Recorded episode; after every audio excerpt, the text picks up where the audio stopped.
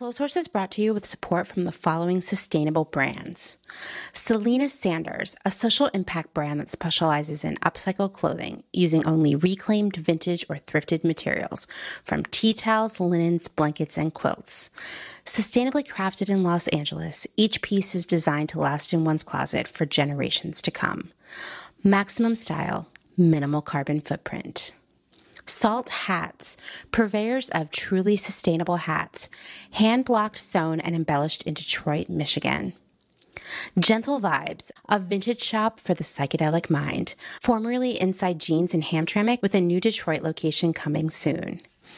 Picnic Wear, a slow fashion brand made by hand in New York City from vintage and deadstock textiles. Picnic Wear strives for minimal waste but maximum authenticity.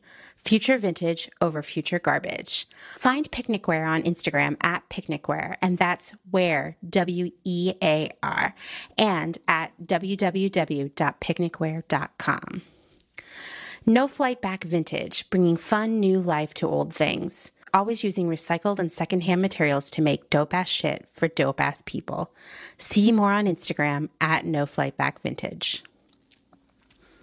Shift clothing out of beautiful Astoria, Oregon, with a focus on natural fibers, simple hardworking designs, and putting fat people first. Discover more at shift wheeler dot com. Late to the Party, creating one-of-a-kind statement clothing from vintage, salvaged, and thrifted textiles. They hope to tap into the dreamy memories we all hold. Floral curtains, a childhood dress, the wallpaper in your best friend's rec room. All while creating modern, sustainable garments that you'll love wearing and have for years to come. Late to the Party is passionate about celebrating and preserving textiles, the memories they hold, and the stories they have yet to tell. Check them out on Instagram at Late to the Party People. Vino Vintage, based just outside of L A. We love the hunt of shopping secondhand because you never know what you might find. Catch us at flea markets around Southern California by following us on Instagram at vino dot vintage so you don't miss our next event. Shop Journal Vintage, specializing in upcycled, handmade, and vintage fashion for all genders. Owner Laura makes each piece by hand with love in Pittsburgh, Pennsylvania, with an emphasis on upcycled menswear, tie-dye, modern jewelry, cottagecore collars, and everything in between. Shop Journal makes pieces they love and hopes you will too. Getting dressed should always be fun. See more on Instagram at shop underscore journal. Old Flame Mending helps you keep your clothes intact through clothing repair, visible mending, and tailoring. Through extending the life of textiles, Old Flame Mending makes your pieces not only wearable and functional again, but also unique and beautiful. This mending duo is based in Pittsburgh, but they take mail-in mending orders from anywhere in the U S. For more information, visit them at old flame mending dot com or follow them on Instagram at old flame mending. Gabriella Antonis is a visual artist and an ethical trade fashion designer. But Gabriella is also a radical feminist micro-business. She's the one-woman band trying to help you understand why slow fashion is what the earth needs. The one-woman band to help you build your own brand. She can take your fashion line from just a concept and do your sketches, pattern making, grading, sourcing, cutting, and sewing. The second option is for those who aren't trying to start a business and who just want ethical garments. Gabriella Antonis will create custom made-to-measure garments just for you. Her goal is to help one person of any size at a time, including beyond size forty. To inquire about this serendipitous intersectional offering of either concept, D M her on Instagram to book a consultation.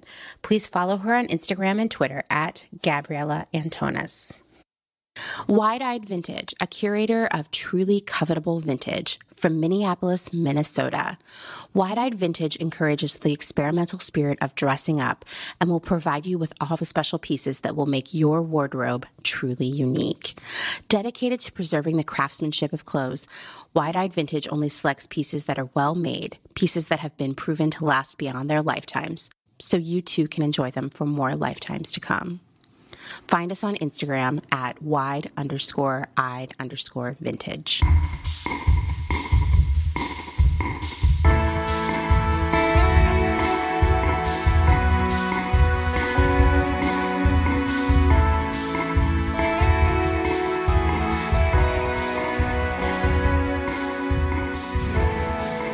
Welcome to Close Horse, the podcast that is really excited to say Donald Trump is no longer the president. And, you know, Joe Biden seems like a good dude. And uh, holy shit, we have a woman vice president. I seriously cried, just like ugly cried, mascara running down my face cried, because this is just like, remember those memes that were like, this is the future liberals want? Well, guess what? This is the future that I want, and here it is. Yes, there's a lot of work for us to do, but I'm happy to take this moment and just be really happy and excited and optimistic. Well, that was a really long intro, so I'll also just say that, hey, I'm your host, Amanda. Today is a pretty megasode, but like a, a lot of our longer episodes, this one can easily be broken down into bite-sized servings to last you until our next episode. This is going to be our second hotline episode where I take some calls about all kinds of things. In fact, there's so much in this episode that I'm pushing my plan to talk about the nefarious origins of the anti-litter movement to our next episode. Don't worry. There will be plenty of trash talk in this one. I mean, it's trash month, right? We can't forget that. And I'm loving all of the trash-related content you've been sending me on Instagram. If you have a trash find, that is something you found on a trash pile that now lives and flourishes in your home, send me a pic or tag me on Instagram. Listener Tori shared an awesome end table in her very cute apartment that she found in a trash pile, and it looks amazing. I mean, my house is filled with someone else's trash, so I literally don't even know where to begin. So let's start with your finds. I also just wanted to add that I had intended to put a conversation with Kyle, you know, the only guy that's ever called the Close Horse Hotline. I have a conversation that I recorded with him more about this like gentlemanly style, but this episode is just so long. Hopefully I can get it into next week's episode because it's it's really good. So what is in this episode? Well, we have a phone call from Gabriella about grocery delivery services and their impact on the world. Following that, we have an email, which is like a futuristic form of the phone that feels like it's from the past. We have an email from an anonymous source about returns, waste, and N D As. Then we're going to have a conversation with another previous guest, my friend Jem, about Marge Simpson and her outlet store Chanel suit. And then last, but obviously not least, a conversation with Selena Sanders about what she's doing in twenty twenty-one as an activist and an entrepreneur. And she's also got And I'm really still sort of shaken up by some of the stuff she told me. She's got some really mind-blowing info about the future of the fashion industry. So as you can see, there's a lot going on. I mean, hold on to your hats because this is going to be quite an episode. I'm actually going to skip the Patreon shoutouts in this episode only because there is already so much in this. So the most recent new patrons will get their shoutout on Sunday. I mean, there's just so much going on here today. So let's get right into the hotline with this call from our friend Gabriella. Hello, Amanda and Close Horsies. This is Gabriella Antonis. I have some episode notes from forty-six. That I just was thinking about. Um, one thing I thought of when you mentioned people who get their groceries delivered is the fact that I've been told by an inside source that shops and delivers for Instacart that since the pandemic, if you're shopping at a store that works with Instacart, then there are honestly usually more Instacart workers shopping in the store than actual customers on any given day now. Instacart has no program for reusable bags. I think that they need one because right now the two options are paper or plastic. Some of the stores eliminated plastic and charged the customer for each paper bag. And then there are stores like Costco or B J's where the Instacart worker puts the groceries in cardboard boxes. Believe it or not, there are some customers who would be pissed if you didn't give them any bags at all, like from a normal grocery store. We, the public, need to put pressure on these companies to create a program where each customer, when they sign up, needs to contribute their own reusable bags at a drop-off location and be fine with never seeing them again. So the whole point of this is to not, definitely not encourage people to buy new ones, but we all know that we have a thousand of these reusable bags. And if we could eliminate the paper and plastic bags used by Instacart customers alone, it would be a huge dent in the problem. Maybe this could only get done if the workers demand this if they ever unionize. I know sanitizing the bags could be a concern, so maybe this idea would be better executed when we get to herd immunity in America. But the public needs to call this out, as well as advocating for essential gig workers like Instacart. They don't get benefits. They never got hazard pay. And they are responsible for their own P P P. They're putting miles and wear and tear on their car, and they don't get hourly or salary. These workers are ten ninety-nine. They get an Instacart payment, which is determined by the company or the app based on how many items the customer is getting and how far, like, mileage the customer was from the store. And then also their tips can be changed by the customer for twenty-four hours. So there's like one percent of the customers, they did a study, will change a tip to zero. But mostly people don't do that. Only the real assholes will lower the tips after. But these workers need to at least get minimum wage as well as their Instacart payment and tips, because they need to be able to send part of their little minimum wage check to a four oh one k. This is a whole group of people being left behind. And this part of the industry of essential workers is going to remain vital permanently. If these workers remain with no benefits, driving their cars into the ground, no way to save for retirement, then how can they dig themselves up from poverty? If they can never earn enough to buy a house, this group of essential workers will be stuck in poverty if we don't appreciate their value and contributions to our society. If we push Instacart to create a reusable bag program, we know each bag would definitely meet the forty-five to eighty-five use range for the reusable plastic ones. And if it was a poly one, that would only need thirty-five. To eliminate its carbon footprint, we know they would all get way more than that. And it sounds like Instacart could claim that this would be a logistics nightmare to figure out, but it is possible to solve this problem. Instacart is bigger than it ever was. It exploded in twenty twenty because of the pandemic, and they need to be held accountable for the carbon footprint that they are creating from the profits they're generating. Climate change is not only a consumer responsibility. We need to let these businesses know that we will boycott them, that we're not going to take it anymore. This feminist cares about workers' rights, equal pay, and all that. And then finally, I just wanted to close with saying that I'm so glad you talked about unions in this episode, episode forty-six. I'm so pro-union. I'd love to see them make a comeback and be even stronger than they were at their largest point. I mean, you know, just, yeah, this, this group of essential workers for Instacart people, the gig workers need to unionize, Lyft and Uber drivers need to unionize. All retail and essential workers need to unionize because they all take way too much abuse, underpayment, and underappreciation. So thank you for everything that you do. I love you all. I love all the listeners. This is a movement, and don't be overwhelmed. I hope this doesn't feel like a piling on thing. I just wanted to shed some light on this specific thing. Thanks for doing Trash Month. Bye. So I have so much to say in response to Gabriella's message. First off, her message comes at a perfect time because just this week, Vons and Albertsons, which are the two biggest grocery store chains in California, they announced that they were laying off their entire in-store grocery delivery teams. So we're talking about the people that pick the orders, pack them, and deliver them.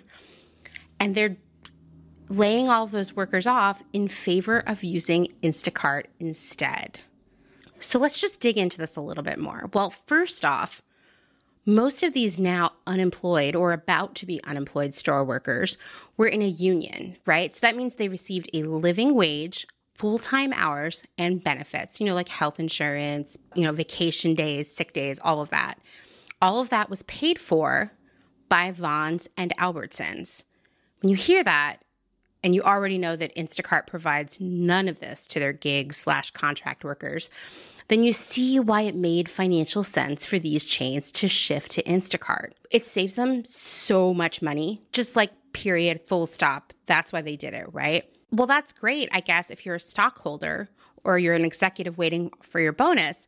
But this is complete disregard for the humans who have been doing this job, putting their lives at risk during a pandemic for the better part of a year. What will these workers do in a pandemic with incredibly high unemployment? Like, what's their next job? Sure. You know what? Maybe they can get hired by Instacart, where they will make less money and have no benefits. How is that ethical? And by the way, another chain in California, Pavilions, has already made the switch to DoorDash. I see a lot more of this coming in the next few months, particularly in California, but probably elsewhere too. Why specifically in California? Well, it's all related to a newly passed and very controversial law called Prop twenty-two. So what is that? If you don't live in California, you haven't heard of this at all. I'm going to read this description from a news article that says it so much better than I could. The switch to independent contractors for grocery delivery is all part of California's Proposition twenty-two, which essentially gutted worker protections in order to make it easier and cheaper for companies to utilize delivery app companies like Shipt and Instacart instead. Officially known as the App-Based Drivers as Contractors and Labor Policies Initiative, Prop twenty-two is a measure that would classify drivers as independent contractors under California state law. Prop twenty-two classifies delivery drivers as independent contractors instead of real employees in order to avoid offering a guaranteed hourly pay, labor protections, and benefits. So this is Prop twenty-two is great for all of these companies that rely on gig workers, because they can demand more and more work out of people that work for them while paying them less money and sort of making them have to rely on tips, right? Now, maybe you don't know a lot about California, but propositions are also called ballot measures, meaning that they are laws that are voted into law or not by voters. So the voters of California approved this law after a very contentious, very confusing, and incredibly expensive P R campaign waged by some of the biggest gig worker companies, Uber, Lyft, DoorDash, and Instacart, among others. They spent more than two hundred million dollars, the most money that's ever been spent on a ballot measure, two hundred million dollars that could have gone into the pockets of their workers, right? No, instead they spent two hundred million dollars to convince voters that gig work is good for the employees, that it offers more flexibility and, well, more money. These are all up for debate. I'm just telling you what their campaign was. But really, Prop twenty-two was a reaction to a state law that required all of these gig employers to actually begin guaranteeing benefits and wages for their workers by technically designating them as employees instead of independent contractors, because that's what they are. That's what they were previous to the passing of this state law. They were independent contractors. What Prop twenty-two did is guarantee that these people remained independent contractors. The advertising for, for Prop twenty-two maintained that workers would lose their opportunities to drive, deliver, and pick out your groceries because designating these workers as employees would bankrupt the companies. They would be, you know, just forced to shut down, and all of these workers would be out of work because making them employees would be too expensive. Now, that's some creative and cruel logic, right? Because if your company can't stay in business without exploiting workers, then why are you in business? Well, unfortunately, the campaign worked, and now Uber, Lyft, Instacart, and DoorDash, they want to take this campaign sort of national, right? Because they want to guarantee that gig workers stay independent contractors, that they have no financial security, et cetera, because it allows them to grow and grow, especially, and this is the part that makes me super nervous, especially via partnerships with other grocery store chains, drugstores, department stores, you name it. A big chunk of these retailers that already offer delivery services are still doing them in-house, especially when we talk about groceries. Now, Target uses Shipt, I know that, but not everyone does, right? What Uber, Lyft, Instacart, DoorDash, these kinds of companies want is they want those companies to ditch their employees in favor of the cheap labor of the gig economy. This is a very bad thing, and you should be angry about it. And I think it's important to also think about how gig economy has changed the way people work in our country. And I think it underscores sort of why so many people have been struggling during the last year. Because normally, if you drive for Uber and then you can't anymore, you are not eligible for any sort of unemployment benefits. Now, thanks to the CARES Act and the HEROES Act, these people receive pandemic unemployment assistance, which has been up in the air, by the way. Most people in Pennsylvania who receive that P E U A haven't been paid yet this year. Still, that will work out and they will have benefits.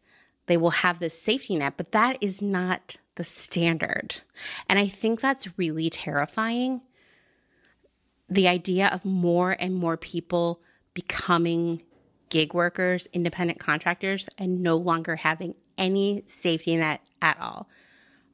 Neither their own personal savings nor a government safety net. So what can you do about it, right?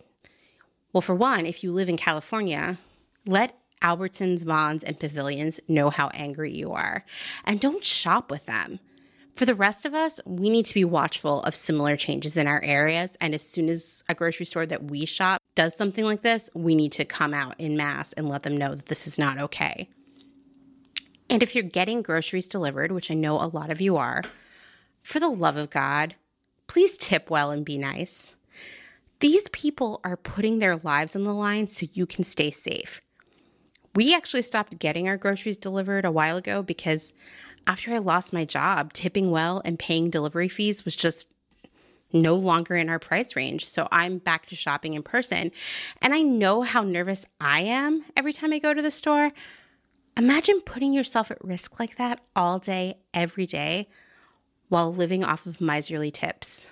Nothing changes if we don't unpack our own biases and privilege, if we don't see Instacart shoppers or retail workers as humans just like us who have dreams and loved ones, hobbies, favorite foods, inside jokes. If we can't see that they deserve all the things we want and need, then nothing changes. Because until we get over this ugly classist idea that these people, these essential workers, are somehow lesser than us, then we'll never create a fair and equitable system. I mean, raise your hand if you've worked retail, waited tables, made drinks, nannied, delivered food, driven for Uber. I'm raising my hand too. Keep your hands up if a customer or an employer, a manager, a coworker treated you like garbage. Yep, I see that almost all of those hands are still up, including mine. Doesn't that make you angry? Doesn't that make you want to advocate for better wages and benefits? Stand up, be loud, demand change, and tip your drivers. I also wanted to say that I love Gabriella's ideas about the bags. Of course, I've been thinking of this nonstop since I heard her message. And I think there is a way for these delivery services to deliver in reusable bags, maybe with a deposit from the customers. When you return the bags, maybe you give them to the driver on your next delivery, or there are like drop-off points. You get your deposit credited to your account. If these bags were owned by, say, Instacart, they could easily track them and launder them on an industrial level. The laundry is not the hard part of it, actually. I know it sounds weird, but it's not actually that much different than the systems used by, say, Rent the Runway or La Tote. And in fact, it's a lot simpler. It's just about like, this person needs five bags. You scan them. They'll have little tiny R F I Ds on them. You scan them, pack up their groceries. The next time you drop off some groceries, they give you the five bags back. You scan them back into the system and they get their quarter a bag back or something. These bags are cheap, by the way. Having worked on the other side of this business, I know how cheap tote bags are. I also think it's a business opportunity for industrial laundries, bag makers, all kinds of people. Like, there's something there. And this is the future. This is how we save our planet. It's with innovation like this. So I'm excited to keep thinking about this. Maybe one of you is listening and you're like, this is it. This is my business. I'm starting it right now.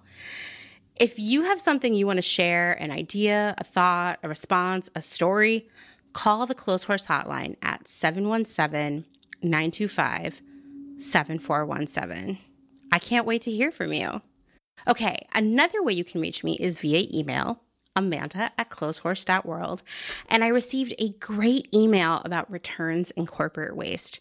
All the details have been removed to protect the confidentiality of the sender. Hi, Amanda. Let me tell you about some grade A fashion excess. There is a physical damages store inside of the warehouse of an online-only retailer that sells damaged clothing and goods that are often returned to them by negligent customers, open to full-time employees only. Inventory is first processed by the returns team, and if they can't process the return or fix any damage within a minute or so, it's literally timed. They have productivity metrics to meet, and I'm just going to jump in here and say that that is an industry standard. Or if the item can't be sent to dry cleaning, typically it must meet a certain retail value threshold to be worth sending to dry cleaning. Then it is sent to the damage store. Here are some most common types of damage the store sells. Makeup stains on white garments, especially on collars. Actually, all types of stains in all places.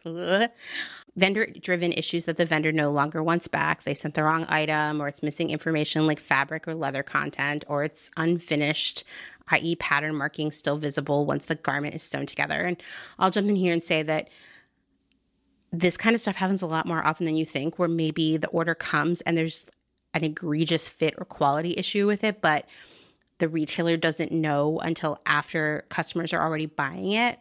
In that case, often... And this really speaks to how cheap our clothing really is and how low the actual physical value of it is. In most cases, the vendor doesn't want it back. The vendor's like, hey, just keep it and destroy it, do whatever. I'll just give you a credit for it. So I'm I'm guessing, I don't know if it happens at this company, this is happening pretty commonly all over the place, and it does make me wonder what happens to a lot of those clothes. I think they go to the landfill. Anyway, what else? Back to this letter. Rips on seams, snags in silk and knits, shoes tried on dirty or uneven floors, especially leather-soled shoes because the dirt absorbs into and leaves dents in the leather. I've totally bought shoes that definitely were returned under those conditions. I don't mind that much, but it's pretty common. Missing belts or missing matching pieces. In the rental world, like think of someone like Rent the Runway or La Tote, these kinds of items actually get damaged out when they lose these pieces. Just another thing to think about. Um, missing buttons. Here's another really common one that makes me laugh. It's happened at every job I've worked at. Customer just sends back random stuff. This is like a weird phenomenon where a customer may accidentally send back their own shirt.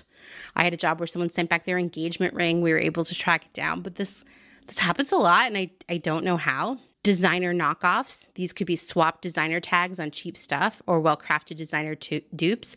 And I asked the sender about this. I was like, what? And, and they said basically someone will return a knockoff copy of what they bought.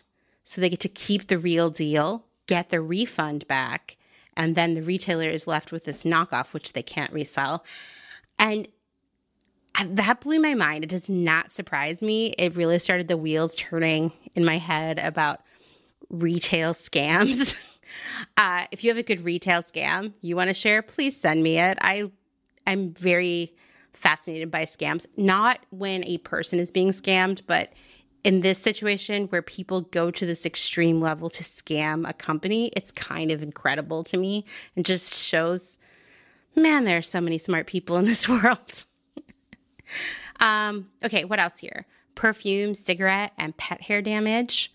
Influencer slash studio damage, you know, basically like they send clothes to ce- celebs, influencers, or even, you know, they shoot them in their own studios. And when it comes back, it's damaged. This has happened to me a lot of jobs too. I mean, even it can be as simple as like some makeup on it, you know, getting snagged, something ripped, um, spilled drinks, lots of wine. And liquidated merchandise. That means the item was returned or pulled from the site well after the fashion season's been discounted to final sale and no longer worth the effort to keep on the site. There's been a time where the store also had crotch-stained swim-in lingerie, oh, bloody shoes, I don't want to know, accessories with broken glass or ceramic, and hey, some crazy customer even sent back a fake designer wallet with heroin in it. Wow. This is the world of e-commerce, okay? This is what it's like. Obviously, selling any of this is unhygienic and a health risk, so the store asked the returns department to stop sending actual garbage to the store. But it's also interesting that customers feel entitled to send these items back in this condition. It's not shocking to me, but oh, man. I mean, I know. I know. I've seen, I've seen enough crotch stains to know. Anyway, the store is considered an employee benefit, which lets full-time employees shop the company's damaged clothing assortment and brands firsthand at super low prices. Like, employees have bought thousands of dollars worth of designer clothing for one dollar a pop. Most items sell for between seventy-five to ninety percent off M S R P, but because the volume of damaged returns outweighs the customer base, maybe fifty to one hundred employees who shop the store regularly, discounts are deepened even more to move volume. Again, it's considered a fun, non-essential employee perk. The store has limited space and a never-ending influx of damaged goods and a small customer base, so the store has to be selective about what gets put on the floor. That means, you guessed it, they fucking dunk so much perfectly wearable clothing in the garbage before it even has a chance in the store. They also do not donate items anywhere. Employees are welcome to purchase items to donate themselves. The company can't necessarily stop that, but that's putting the work and cost onto the worker. And I think that's a really important call out. In fact, I'm just going to jump in here for a moment and say, selling these clothes to the employees for even one dollar saves the company so much money. Like, so much money, because not only are they getting one dollar back, which who even cares on at that point, they're not paying someone one dollar, five dollars, ten dollars to take that away. And so this is really smart. A lot of companies actually opt for this in some way or another. Furthermore, if the company wants to donate, I'm going back into the email now. Furthermore, if the company wants to donate clothing themselves, there's, of course, tons of yellow bureaucratic tape that no one ever even tries to make this happen. And this is everywhere I've worked. I have tried so hard to donate. It is so hard, especially if your company is pretty large. Of course, this pressure to throw away or destroy perfectly fine clothing comes from the vendors themselves, that is the brands that this company is selling. The idea that their clothes could end up at thrift stores means their brand is no longer aspirational or elevated, which is obviously insane and extremely classist. Also, the extra bit of classist touch here is that it is not open to part-time employees or contractors, only open to full-time employees. As we know from your fab podcast, the excess of these companies is standard in the fashion industry and just one link in the chain of excess from production to vendors to buyers to e-commerce to customer. This listener goes on to tell me that basically at their company, everybody signs an N D A, every employee. If a guest of an employee comes to shop at this damages store, they must also sign an N D A. And in the rare occasion where part-time co- employees and contractors are also allowed into the store, they must also sign an N D A. According to this listener, quote, nothing, literally nothing, is done without an N D A at this company.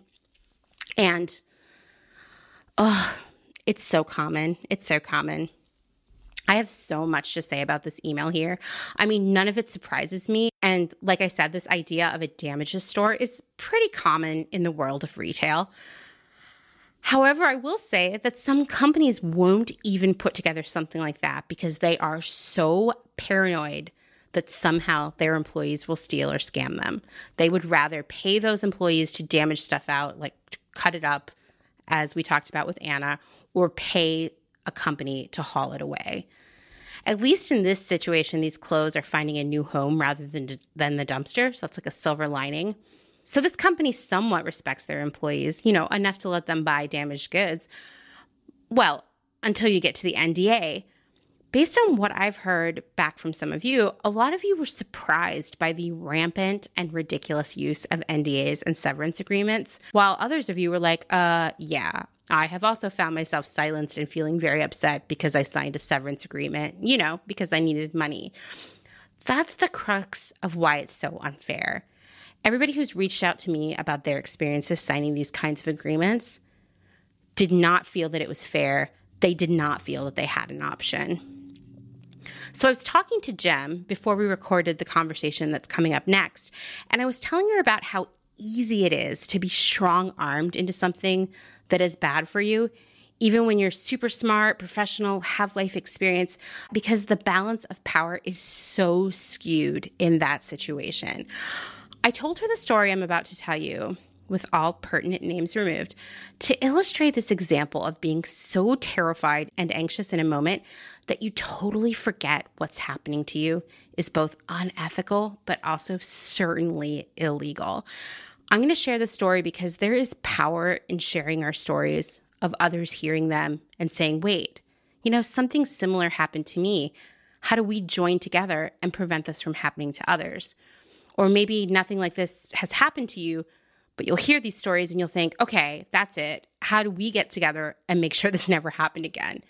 Because the personal is political, and sharing a personal experience can literally power a movement.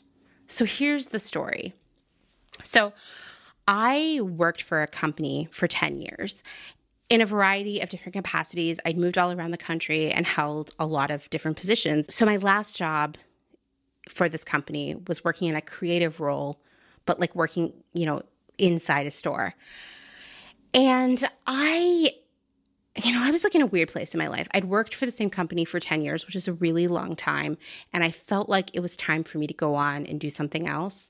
And I also just, I don't know, I was just wasn't happy in my life. I wanted to go live somewhere else, be around different people, try something new. And specifically, I really wanted to move to California, and I was thinking San Francisco or L A. I'd been visiting my friends there, thinking a lot about it. I was in love with both of those cities and wanted to move there right away. But I am a very cautious person. I am not impulsive at all, especially about big decisions like that. And so I wanted to make sure I kind of had it all laid out and that I was in a good situation financially. So I was planning that this would be something that would happen in a year or two, right? And here was the key thing. I said I was working at this company for ten years, but really at this moment that I was starting to think about this, I had been working for this company for nine years and ten months. I knew in two months, which was the end of the summer, actually on my birthday, I was going to hit my ten-year mark, which would make me eligible for a special ten-year bonus that I was like, okay, this is going to be something I can put in the bank and I can use to move, and it will open up my options. I also knew that the company I worked for didn't pay out those bonuses until the end of the year, the end of the fiscal year. So we were looking at like next January, February, when I would get that money. That was a long time off, and I was okay with that. Like, I wasn't in a rush. I wanted to make this this move, this change, when it was the right time. And I wasn't even saying like, oh, the moment I get that check, I'm going to move. But it was just, it was going to help me figure things out the next year, right? So I put a post on Facebook. Remember Facebook? And mind you, this is my private life, right? This is, has nothing to do with work. And I said, you know, I'm really in love with California. I feel like a move there is in my future. We'd love to some, to talk to some people who've made that kind of move. Like, how did you find housing? Where did you look for jobs? Where's a good place to live? I just don't even know where to begin. Once again, this was on Facebook in my personal life. And I said, in no way, I'm moving to California this year. I'm moving there next week. I'm moving at all, period. Just that I had been thinking about it.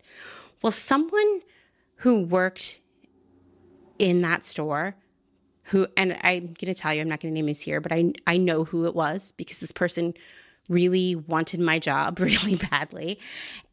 They printed it out. They printed out a copy of Facebook. Yes, they did. And they sent it to the district manager and the district visual manager. And they came into the store unexpected, and they were being really weird, and they dragged me in the office, slammed the door, slammed this down on the pa- on desk, and were like, you're writing out your resignation letter right now. Now, I'm an adult. Why am I writing out my resignation letter under duress like this? It is clearly not legal. Well, I'm going to tell you, in that moment, I didn't think that at all. I was really freaked out. I was frightened, for one, because someone had been prying into my personal life and was now threatening me. I was thinking, how am I going to take care of my myself and my daughter after this? And I was just really blindsided and upset and frightened and all, all the bad feelings, right? That feeling when your like heart is pounding and you can feel that your face is red and hot. That's where I was. And so I sat down there under duress and wrote out my notice, my resignation letter, saying that I would leave this job at the end of the summer, two months away. Now, this was terrifying. And I was like, I wasn't planning on moving. I have nothing in place. I haven't even started looking for a job. And it was a rough a few months where I was like, I don't know what's happen- going to happen to me. I couldn't sleep at night. Well, something kind of miraculous happened in that I got a new job, a significantly better job, a job that moved me, like literally paid to move me to L A. And it was kind of one of the best things that had ever happened to me. And for that reason, I never pursued anything like legally with what had happened to me that day in that office. They kind of got off lucky, right? Because if I hadn't gotten that job, I most certainly, I'd already talked to a lawyer, was going to be taking them to court. Because for one, I was going to need some unemployment and I was going to need some other money to, you know, cover me, cover me while I wasn't working. Lucky for them, I got another job. Now, in retrospect, based on a conversation I had with one of those people who forced me to write that letter, about a year later, they were drunk and reached out to me and apologized. Basically, they had not wanted to give me that ten-year bonus, that it was going to cut into their budget. He didn't say that exactly, but it was very deeply implied, and that he was remorseful for doing to me what he had to do. That doesn't mean it's okay. If I could go back in time, I would have taken this to court anyway. Like, I'm regretful because that's not okay. And I feel like in a lot of situations, not even just with retail workers, but frequently with retail workers, there was this assumption that their employees do not know better, do not know their rights, and therefore can be pushed into anything.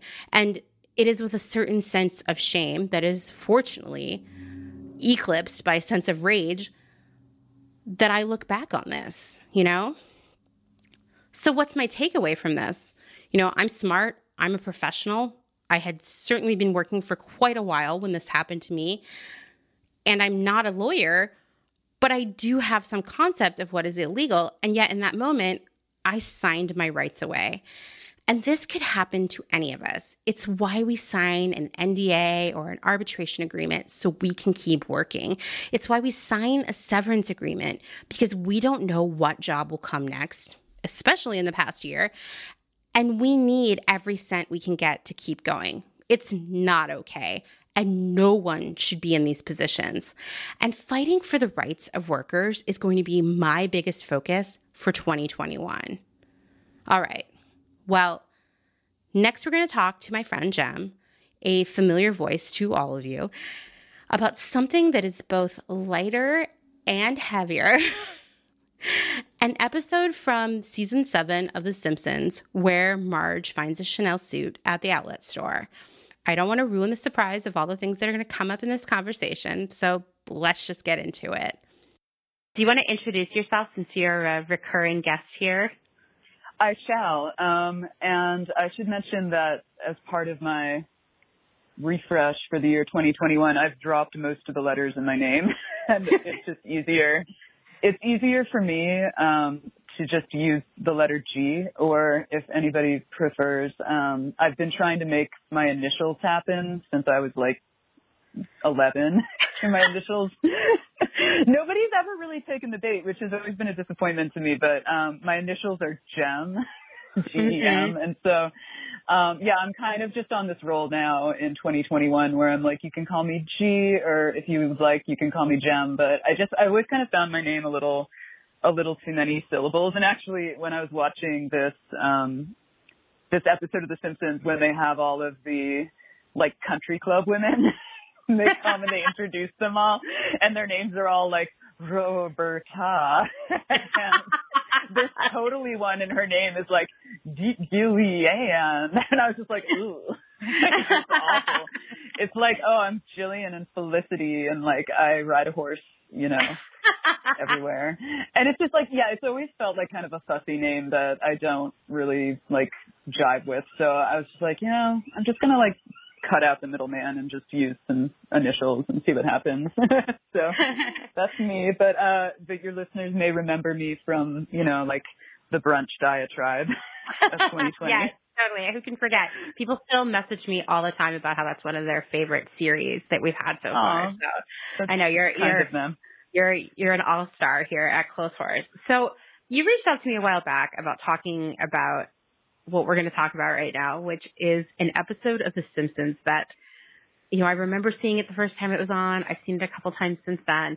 And I will tell you that my views of this episode have changed so much oh, over yeah. time, much like my views of life, right? Absolutely. I mean, I think that especially, I didn't mean to cut you off, but particularly the probably like first, even maybe like first eight to ten seasons of The Simpsons, like there was definitely a point in there where it kind of like crossed over into this like dark side of the sort of almost like Family Guy, like constant madcap slapstick. Yeah, sort of agree, agree. Which I struggle with and I don't really enjoy. But like when I think about earlier episodes, like definitely because they were on in syndication for so much of kind of like my teen years, so you could easily be like consuming, you know, a rerun of The Simpsons perhaps, you know, two to four times in an evening. Like, yeah, if you, you know, got home and made your little um miniature bagel pizzas just at the right time and settled in front of the boob tube. Yeah, yeah. It's, isn't it crazy that they still make new episodes of The Simpsons?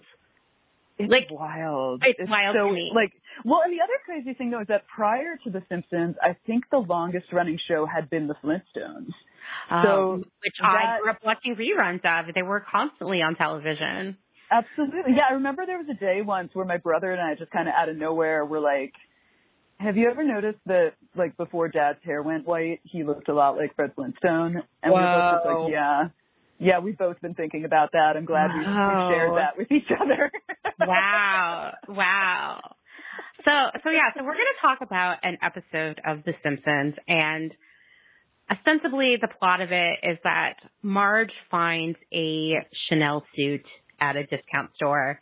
And at the outlet store. At the outlet store, yeah. And, uh, you know, she wears it all the time. We're going to talk about this more. I, I'm going to start by saying that, like, when you initially brought up talking about this episode, I was really excited because I was like, this is a really great example of someone trying to be a hashtag proud outfit repeater and sort of getting foiled by classism. But it's so much more than that, even, like, upon so much yet more. Another viewing. Yeah. And uh, mm-hmm. so she runs into some wealthy people from high school who never really paid attention to her. And they see her in the Chanel suit, and suddenly they think she is also a woman of means. And so mm-hmm. she gets invited to hang out with them. Well, the only, like, fancy clothing she has is the Chanel suit, which she keeps wearing. Ultimately, she tries to turn it into an evening gown. It's a disaster. There's a point as well when um, she just keeps doing these alterations on the on it, and there's one stage where she shows up at the country club, and it's been um, transformed into, like, a little vest and culotte set. Oh, yes. Yes, for yes. golfing. Yes, yes. One of the women says to her, I mean, I just watched it, like, twenty minutes ago, so one of the women says, oh, Marge, I love your outfit. The vest says, let's have lunch, but the culottes say, you're paying. God, I, I do love a culotte, man. I'm telling mm. you, I love a culotte. So in the kind of like the peak of the episode, she realizes that she cannot turn this Chanel suit, which, I mean, the symbolism here is so deep beyond, like, mm. what is a Chanel suit, right? Anyway, that's a whole other thing, but she turns it into an evening gown, but it unravels, basically. This, this fabric of this suit has been beaten into the ground with so many, you know, transformations during this episode. Well, so actually, she- it's so dramatic because what happens is she has it, and she's pulling it up out of the sewing machine, and she's she's got it. It's done. And then as she's doing it, her foot steps on the sewing machine, oh, and it right. just goes back in, and it just gets, like, completely chewed up in yes. the sewing machine. Yes. It's brutal. It's so it's, like, really hard it's to watch, even though she's a cartoon. You're just like, oh, Marge. I know. I found myself, like, like I said, my... the way I have reacted to a lot of Simpsons episodes or felt about them over the years has changed. And mm-hmm. this one, this whole episode to me, like, it hurt my heart. Like, it really, oh, yeah. really got to me. So she has no dress now. She goes to Chanel, buys an evening gown, and keeps the tag on. I mean, there's a whole lot of other stuff that happens, but, like, mm-hmm. the moment she went to the store, I think I had forgotten about that. And that just really, I was filled with this sense of terror because, I mean, having worked in the industry and constantly being surrounded by people who are of a much more affluent background than me, mm. uh, I I knew this pain. Like, this episode yeah. really, really got me. And, well, so let's let's start. The name of this episode, I never know the names of Simpsons episodes. When I look well, them up, well, I'm always so surprised. Is that they all do have names, and I, I guess, you know, you don't really think about it. I think all... sitcoms, all shows have names for their episodes, but when I was looking um, just really quickly on the internet to find this episode so that I could easily, you know, like, ring it up in the um, the viewing service, I that was when I learned the name of it, and I was just like, whoa, oh, that's so dark. yeah, yeah. Well, here, why don't you tell everyone the name? The name of this episode is Scenes from the Class Struggle in, in Springfield. I mean, that... That nails it, right? And uh, mm-hmm. yeah, it really doesn't leave anything out. I did some reading about this episode, and it was the first time that a female writer and director were credited in the same episode. Amazing. I never but knew that. I do think, you know, rewatching this episode yet again, that it has this different feeling than a lot of the other ones, even of that era. Because this is season seven, when it's like, I don't know, perhaps Simpsons has sort of passed its peak or is getting there. Like, it's rapidly approaching. Uh, mm. And so this one to me is like a real standout, but it also, not just because for a change of pace, Marge is the main character. It, mm-hmm. it just has a different energy to it. Mm-hmm. I felt a lot more personally connected with this one than I have with others. You know, I think Marge is always there to be the moral compass, the voice of reason. There are oftentimes you sort of view her as this almost like innocent victim of Homer's terribleness, buffoonery. yeah, buffoonery. But this one was like, we, you know, I guess we just don't get that often. We don't that often go into what's happening in Marge's head. Well, and, and I think what's really interesting about Marge, though, is that I don't think this this episode occurs in a vacuum, because when I think about my extensive viewing, certainly of like the earlier part of the Simpsons back catalog, Marge is a really um, I think she's really fascinating, because when you go all the way to the um, the flashback episode from like one of the early seasons of how Marge and Homer meet in high school, Marge actually is like a little bit of like a proto-Lisa Simpson before she marries Homer, where she's on the debate team, you know, and like she's like really, you know, she, she's very involved and um, and switched on and intelligent. And I mean, she always is, and she kind of maintains that throughout. But as you say, it is a little bit more of this like straight man, the Homer who's out there, you know, kind of like drifting around and, and kind of stealing the show and like making all this chaos everywhere. Um, mm-hmm. And I think it's like, it's, it's interesting, even like her interior, um, kind of arc within this episode, because when it begins, like the um, precipitating factor for their going to the outlets in Ogdenville is that they're all sitting around watching The Bumblebee Man on the Spanish tele- television, and then Abe Simpson, the grandpa, is like, oh, well, I gotta get this transistor here and there, and, and he starts, like, fiddling with the aerial, and basically, like, the T V just, like, explodes. And so they drop him off at the old folks' home and peel out. And then everybody in the car cheers, hooray, we're getting a new T V, which, like, that in and of itself is, like, I, I think still, like, as relevant as ever. That kind of, you know, that, like, oh, when life hands you a lemon, just go buy something and, like, you know. Yeah, no, it's for a minute. It's like, true. Yeah, yeah.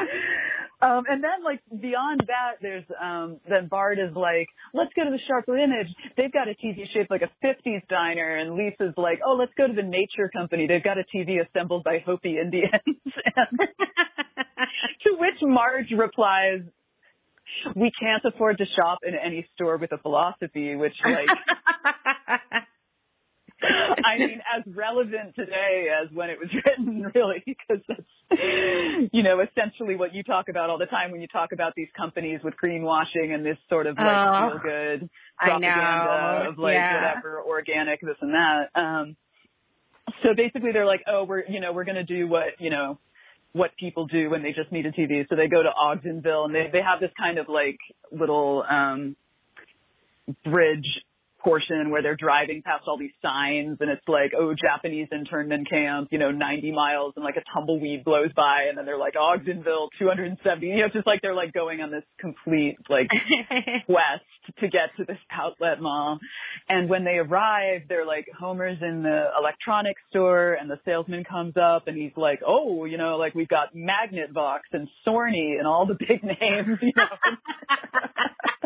And then Lisa and Marge are over, and it's called, you know, like, Fashion Fancy or whatever. As they're looking at the clothes, Lisa says to Marge, she's like, I don't think these clothes are us. And then she's like, oh, who are they? And then, bless them, Cletus the slack-jawed yokel and Brandine, his lady love, are there. And he's, like, flashing her this, um, like, bedazzled shirt with fringe on the bottom that says, like, classy lady. And he's like, hey, Brandine, you could wear this shirt to work. And Brandine's like, oh, Cletus, you know I got to wear the shirt Dairy Queen gives me.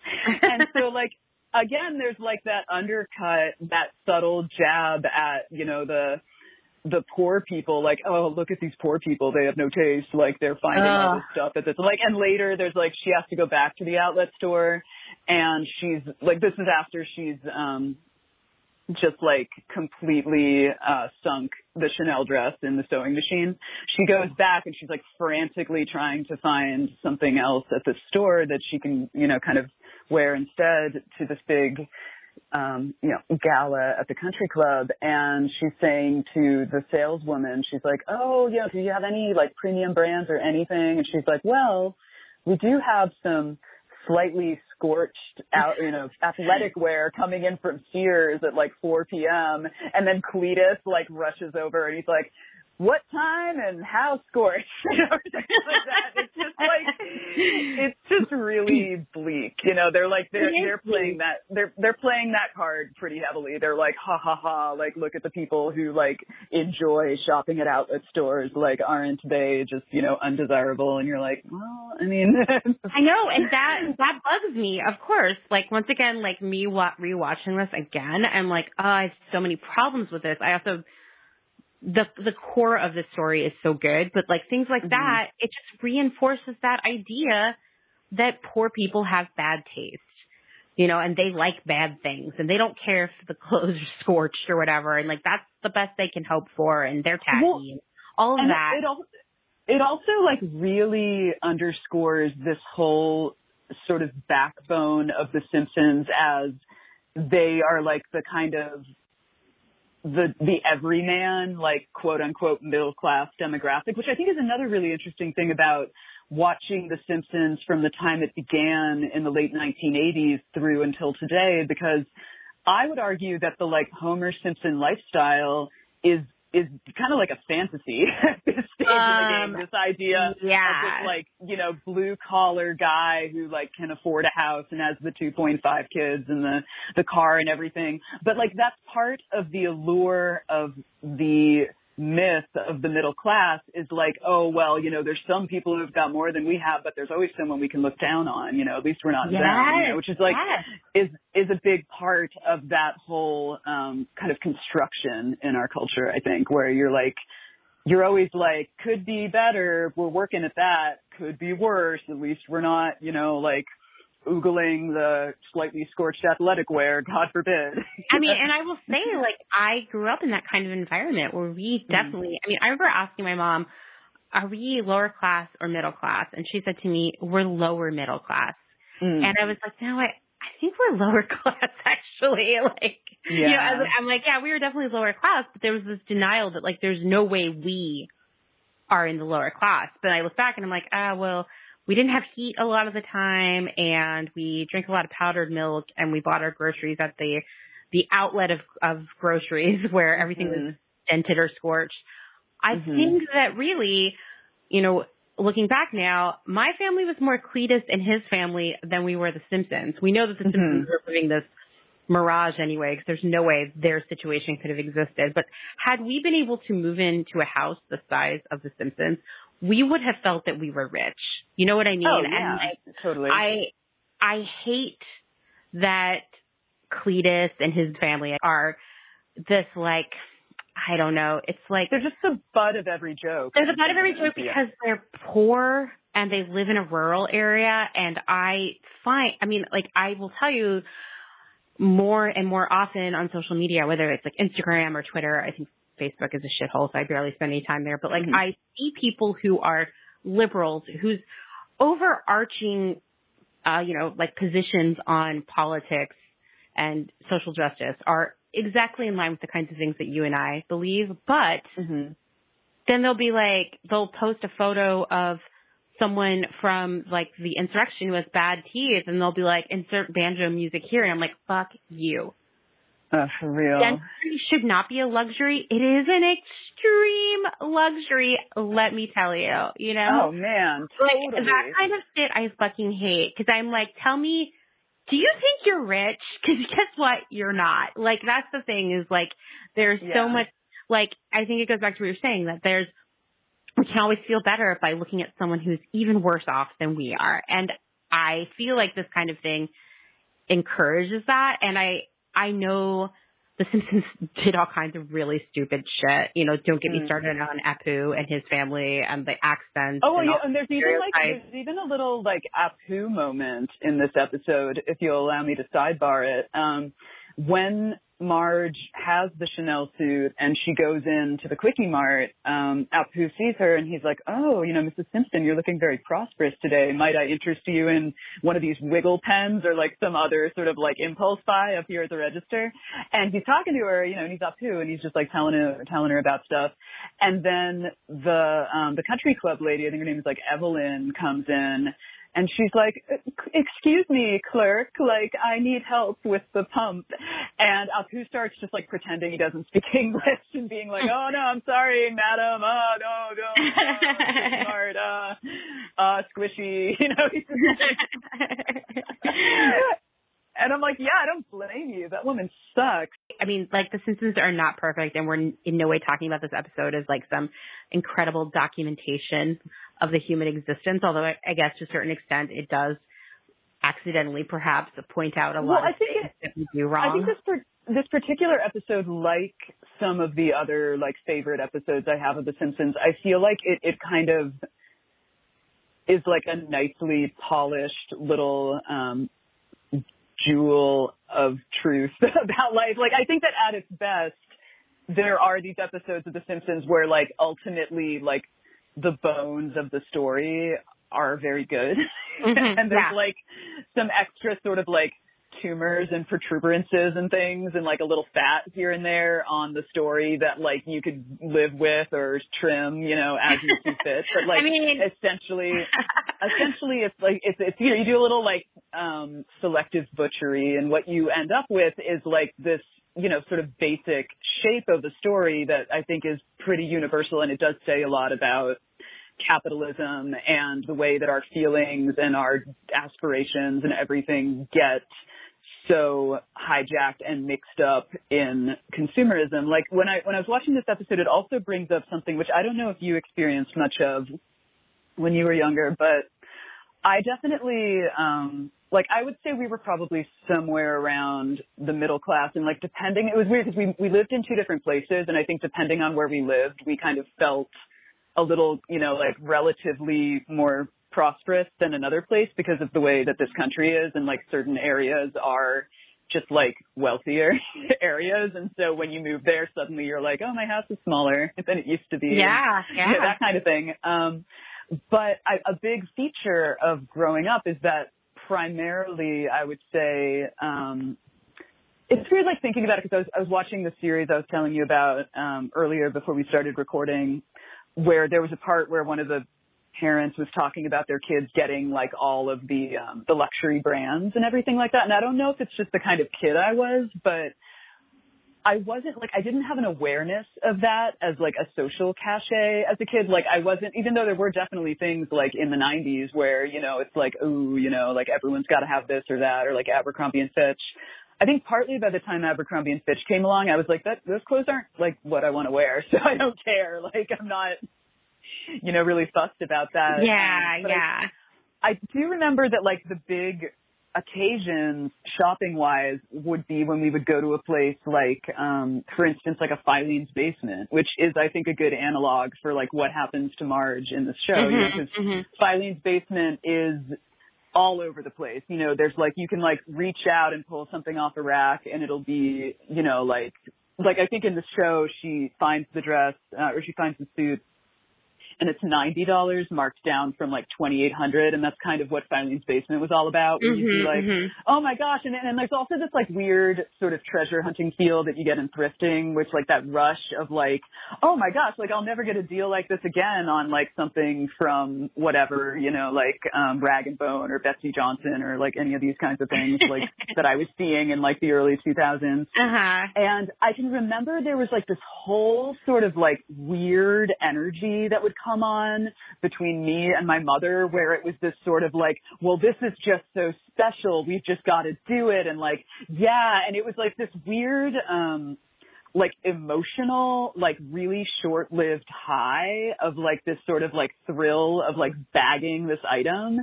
And then I almost never wore any of that stuff. Like when I think back on it, I'm like, what was it that was really going on there? Because it wasn't like a true experience of me finding a garment that I actually knew that I liked and wanted to wear. It was like all this other shit going on. That, like, totally. Oh my gosh. I mean, this is like bringing back so many memories for me of, of that kind of like, we had in our, near our town for just a few months, a Macy's outlet popped up, like in an, an abandoned department store. And this was when like Macy's was like fancy, you know what I mean? Like it was like Nordstrom is now, right? And everything that was in that outlet store, which I now see as a person who's worked in this industry, was there for a reason, mostly because it mm-hmm. was too ridiculous to sell, you know, like. Well, and that, yeah, that was exactly the kind of stuff I'd be trying. I'd be trying on some kind of like, uh, you know, like a dress that looked like something that like, um, Jane Jetson would wear or something, yeah, you know, like, totally. It would be like, totally, and my yeah. mom would be like, wow, she'd say, she'd say these things, like, to me, because my poor adolescent brain was so addled by, like, looking at fashion magazines, because this was, like, kind of before the internet. You know, she'd be like, oh, this is, like, something that, like, usually only models in runway shows wear. And I would be like, oh, I want to be a model in a runway show. I want to be here. Yeah, dude, I, and, like, I hear you. And have that life. And I remember specifically at this outlet getting a full, cause, like, my mom would not indulge this stuff, but my grandma mm-hmm. would. Uh-huh. And I specifically got this outfit that I think I only wore one time ever, which mm-hmm. was white jeans that had like rhinestones on the pockets or something, and then mm-hmm. a matching, this is so foolish, short, go on I know, short sleeve white denim jacket.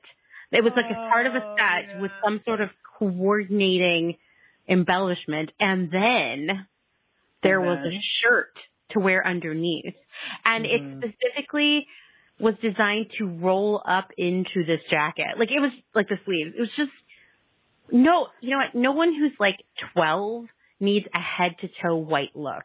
Let's be real. You no. know? This is so absurd. And I mean, some especially, brand. Especially not after Labor Day. Yeah, I know. I know. Exactly. How mortifying. And it was definitely, like, some sort of brand that I would have deemed, like, so fancy, which I think mm-hmm. is why I really wanted it. That's what I remember, too, is, like, finding shit and being like, I don't even care that, like, this shirt makes my shoulders look like linebackers, like, totally prepped into sausage tubes because it's got this label in it. Like, who the fuck cares? I know, I know. And you kind of have to, like, divorce yourself from that, and it's really hard, especially when you've been, like, hearing all your life that these are the things you're supposed to aspire to. What happens, too, like, as we were saying, this sort of your grandma or my mom, that sort of, like, person who is, like, sort of expressing love by encouraging you to buy something. I, like, I think for me, that gets to, like, a deeper nugget of a problem that I think is maybe personal or, like, part of my personality, where when I think about what was really going on there, it's like what I wanted was for someone to tell me, like, you're you're worth it, kind of, you know what I mean? Yeah, yeah. Like, and whereas, like, I think that the buying of the object almost ruined the experience of someone, like, seeing me and saying, like, you you can pull that off, like, if you want to, not like, oh, now you should own this thing to, like, remind you of this moment when, like, you tried something on that, like, you kind of knew you'd never find a place to wear it to. So, well, unfortunately, Marge in this episode doesn't have someone to say, like, listen, you look incredible. You are worthy of this suit. Let's put it back now. She well, buys it. Lisa, Lisa kind of is, like, the one saying, go for it. Like, you never get anything for yourself. Like, so she's sort of that little voice that, like, we're talking about, like your grandma or someone being like, you know what? Like, sure. You know? Yeah. Yeah. Which, I mean, I think it's really cute. And it's because she loves her mom so much, you know, and it's like, it's heartwarming, but it's also like, oh, Lisa, like, I feel like you too have been socialized to believe that this is, like, how you, that, like, prove your worthiness to the world is by, like, buying things. But anyway. Well, there's also a button on the scene, which I think you'll appreciate, is, like, after Marge just decides she's going to go for it, she goes, besides, it'll be good for the economy. It's like, could not be more relevant. Could not be today. more relevant. I know, like, we, we consumers are so important. Uh, and so she buys the suit, and she doesn't have anywhere to wear it. Like, yeah, so she just wears it to the gas station. That's where she's wearing it at yes, Al yes. And that is how she runs into Evelyn from high school, mm-hmm. someone who, like, treated her like she did not exist, because she is what I think we, you know, the old timers used to call a snob. I haven't well, heard that word in a long time. It's so funny. There's a great, um, there's a great little one-liner there too, because I mean, The Simpsons, it is, like, chock-a-block with zingers. They're just, like, right, left, and center in this episode. And so when Marge is there demonstrating to this woman how to pump the gas, this woman is like, oh, Marge, like, you have style and automotive skills. You've changed so much from the girl I knew nothing about in high school. Yes, yes. And then Marge does something that I think is just, like, very on brand for Clothes Horse, where she's like, well, I mean, we ran with different crowds. You had your debutante balls and skinny dipping, and I had my home shoe repair course. Yeah. It's it's very on brand for us. And I was like, I mean, there we all are. We're like, how do I get another, you know, two thousand miles out of these soles? Can I resole these? How can I get the insole that's going to stop me from getting blisters? I mean, Marge is our kind of gal, you know? She, like, certainly is, yeah. She's, she's one of us. And so it's this is the part where you start to feel this, I don't know, this just sadness that is so relatable of being like, the people who never thought I was worthy before now think I am because I'm wearing mm-hmm. this Chanel suit. I got to go with this. Like, even though yeah. I know that Marge is very intelligent, a woman of the world, an experienced and wise woman.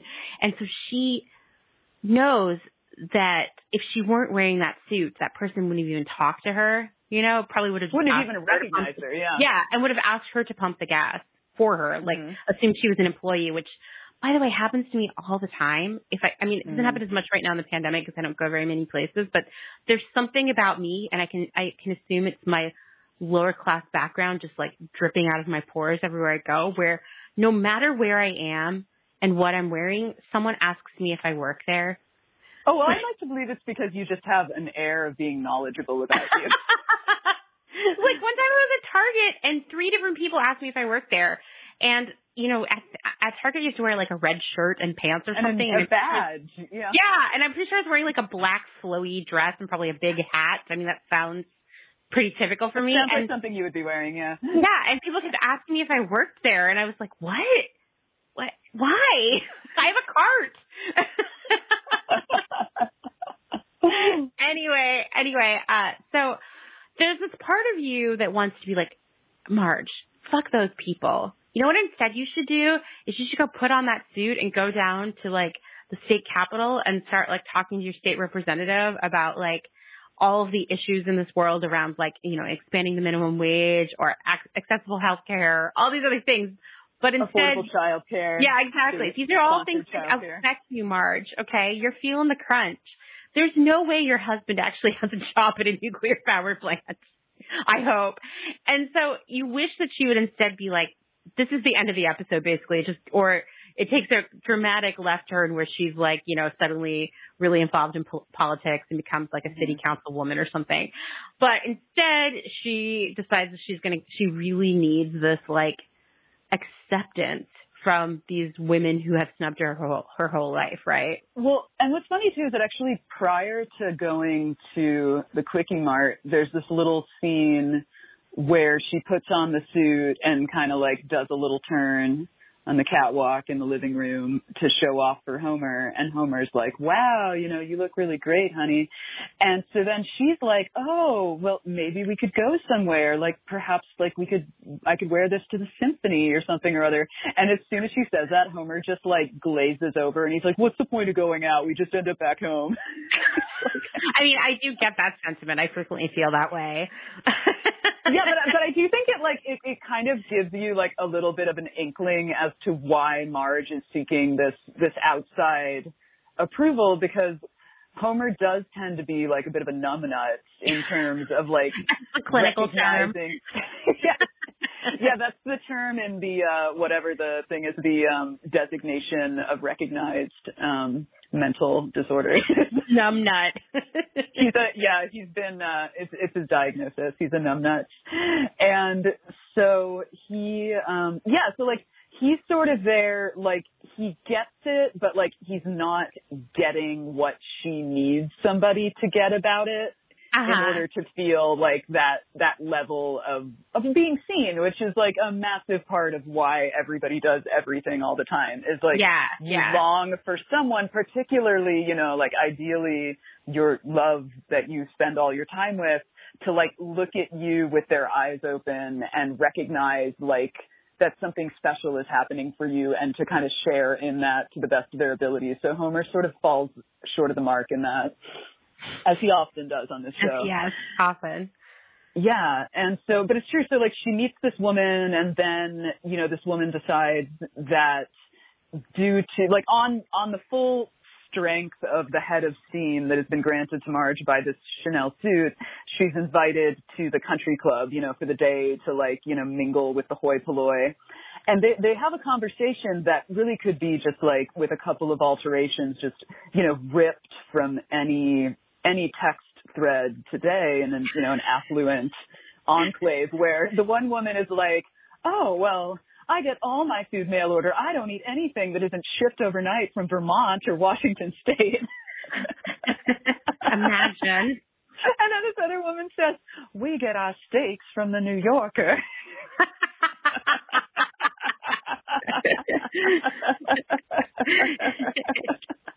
And then Marge, bless her, in like pure clothes horse, like deep stripes, is like, well, I get recipes in the mail every month too, in a different way. Or like, I get food in the mail a different way. Every month, like the recipe, you know, magazine shows up, and then I get to make all my own meals, and they all kind of like, the, the, the room goes blank. You know, like, it just goes down like a lead balloon. And then one of the women is like, you know, once Biff and I came home and we didn't want to wake up Iris, so we microwaved our own soup. Imagine. I know. Really letting their hair down. Yeah. Seeing how the other half lives.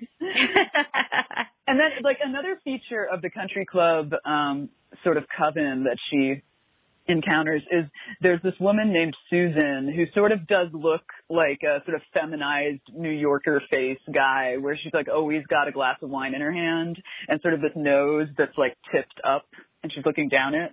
And she's the one who's always making these like really scathing comments towards Marge. And she's the one who's like, oh, like, you know, where will you be attaching these bells to that mangled Chanel suit? Like, she's the one who's always, like, pointing mm-hmm. out that Marge doesn't have more than one outfit. Yeah. So she, what what Dylan calls a bench. A bench. I like that. We see that these women are rich and terrible, right? But mm-hmm. yet still she wants to be a part of this so badly. Yeah, you know? And she's making she's making the whole family come along too, and I think that's kind of where you really start to see like the emotional fallout in this episode, is that even from the first time they go to the country club, she's like telling Bart that he can't grift, and um, Lisa that, because Lisa's like, oh, I want to ask everyone at the country club if they know their servants' last names, and in the case of butlers, their first names, and Marge is just like, oh, no. No, like none of that, you know, you guys are just like really cramping my style. And then there's also this, this subplot where Homer, it starts getting involved in golf. So it's like Lisa sees the pony and she's off like on the pony. She's riding ponies around at the country club. Homer's getting into golf.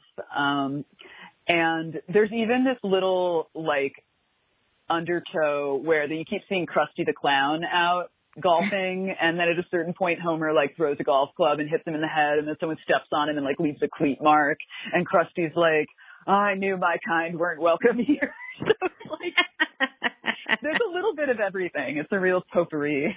yeah, yeah, yeah. I mean, there's this whole subplot that's not very important, except for that it, you know, I guess like reiterates that maybe rich people are terrible, which is that uh, Mister Burns is cheating at golf, but doesn't know. Yeah. You know, exactly, because it's all um, Smithers is, is just doing it on his behalf. Yeah. I mean, I would say, you know, I would love to get Smithers some therapy, because oh, I feel like, you know, Waylon, you need to love yourself before someone else can love you, and you deserve better. You know? Absolutely. it's it, you see, as an adult, it's almost painful for me to watch. Watch it's pretty, excru- it's pretty excruciating. Like, Malibu Stacy is not going to keep you warm at night. Yeah, yeah. I feel like, you know, I see so much of myself in Smithers, mm. and and I see myself as him in some relationships that I've had, and so oh, one hundred percent. It's very, it's hard to see the Smithers shaped mirror held up. I know. But, um, oh, but part of what happens in this episode to kind of get to the end of the story is, um, so she keeps altering the suit. It becomes clear that they're having like a, um, a party at the country club to let them know whether or not, you know, like their bid to join has been accepted. And they're kind of at this point pointedly saying to Marge, like, we sh- we can't wait to see what kind of new thing you wear to this party. And so that's when you get into the part where she has just about cracked turning this suit into a new dress, and then she steps on the sewing machine pedal, and it's all goes oh.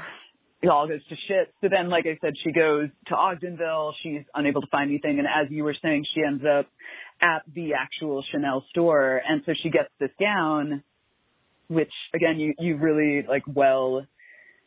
You, you explained really well that kind of that that sense of like, I feel like it's like the first step you take into like accepting that in order to keep up with the Joneses, you have to go into debt, which is so real.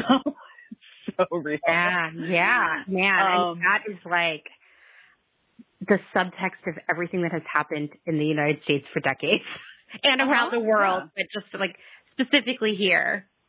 Totally. Yeah. yeah. And so, um, and that's like, yeah, that is kind of like a, a leap in towards the dark side. And the, the, what happens at the end when they, they're on their way to the country club and everyone's kind of, you know, just the regular, the, the, the members of the family are all just being themselves, and Marge just swings around and snaps at all of them and like basically tells them to like shut up and behave.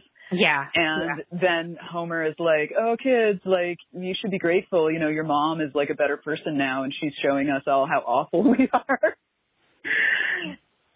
At which yeah. point she decides, you know what, fuck it. Like, this isn't worth it. I like, I like you guys. I'm going to come back over and I'm gonna be with my family and give up on this country club dream.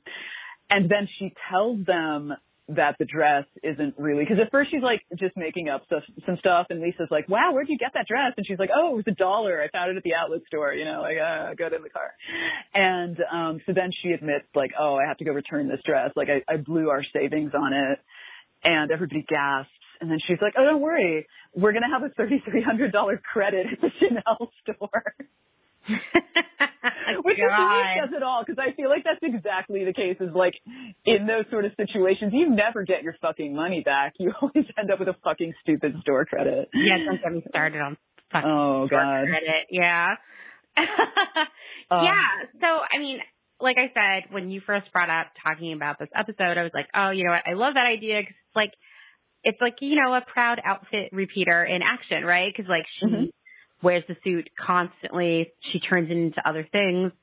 Then I watched this episode again, and I was like, okay, wait, actually, I mean, that is part of it, but, like, the idea of the label in our clothes indicating our worthiness is a really dangerous road. Or I guess it's a dangerous path to follow, right? But oh yeah, it's a really fucked up precedent to. It really, it really is. I remember the closest thing I can say in my life that I've had ex- this experience with was, uh, you know, when I was in middle school and late elementary school. Well, I would say middle school.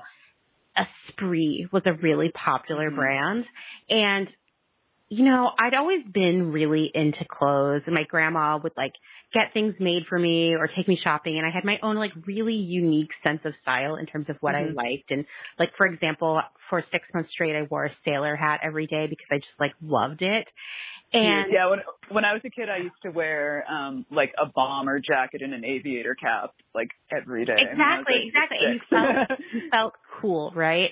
And oh my gosh, I felt, I felt like my most complete self. Yeah, exactly. really exactly. And so I, uh, got to junior high, you know, and I show up probably in my sailor cap and some other weird clothes. I really like to wear, I was like a very tiny person. I couldn't wear a grown-up size clothes until I was in high school, but I would wear my grandpa's dress shirts as dresses all the time. And my grandma would like, you know, roll up the sleeves and maybe we'd like, oh, that sounds so cute. Super styling, like, right? At, yeah. Especially at like, cause that would have been what, like early nineties basically. Yeah. So yeah. That actually was like a pretty, like fashion forward aesthetic to have it. I mean, you know, like leggings and a big oversized man shirt and like perhaps a belt.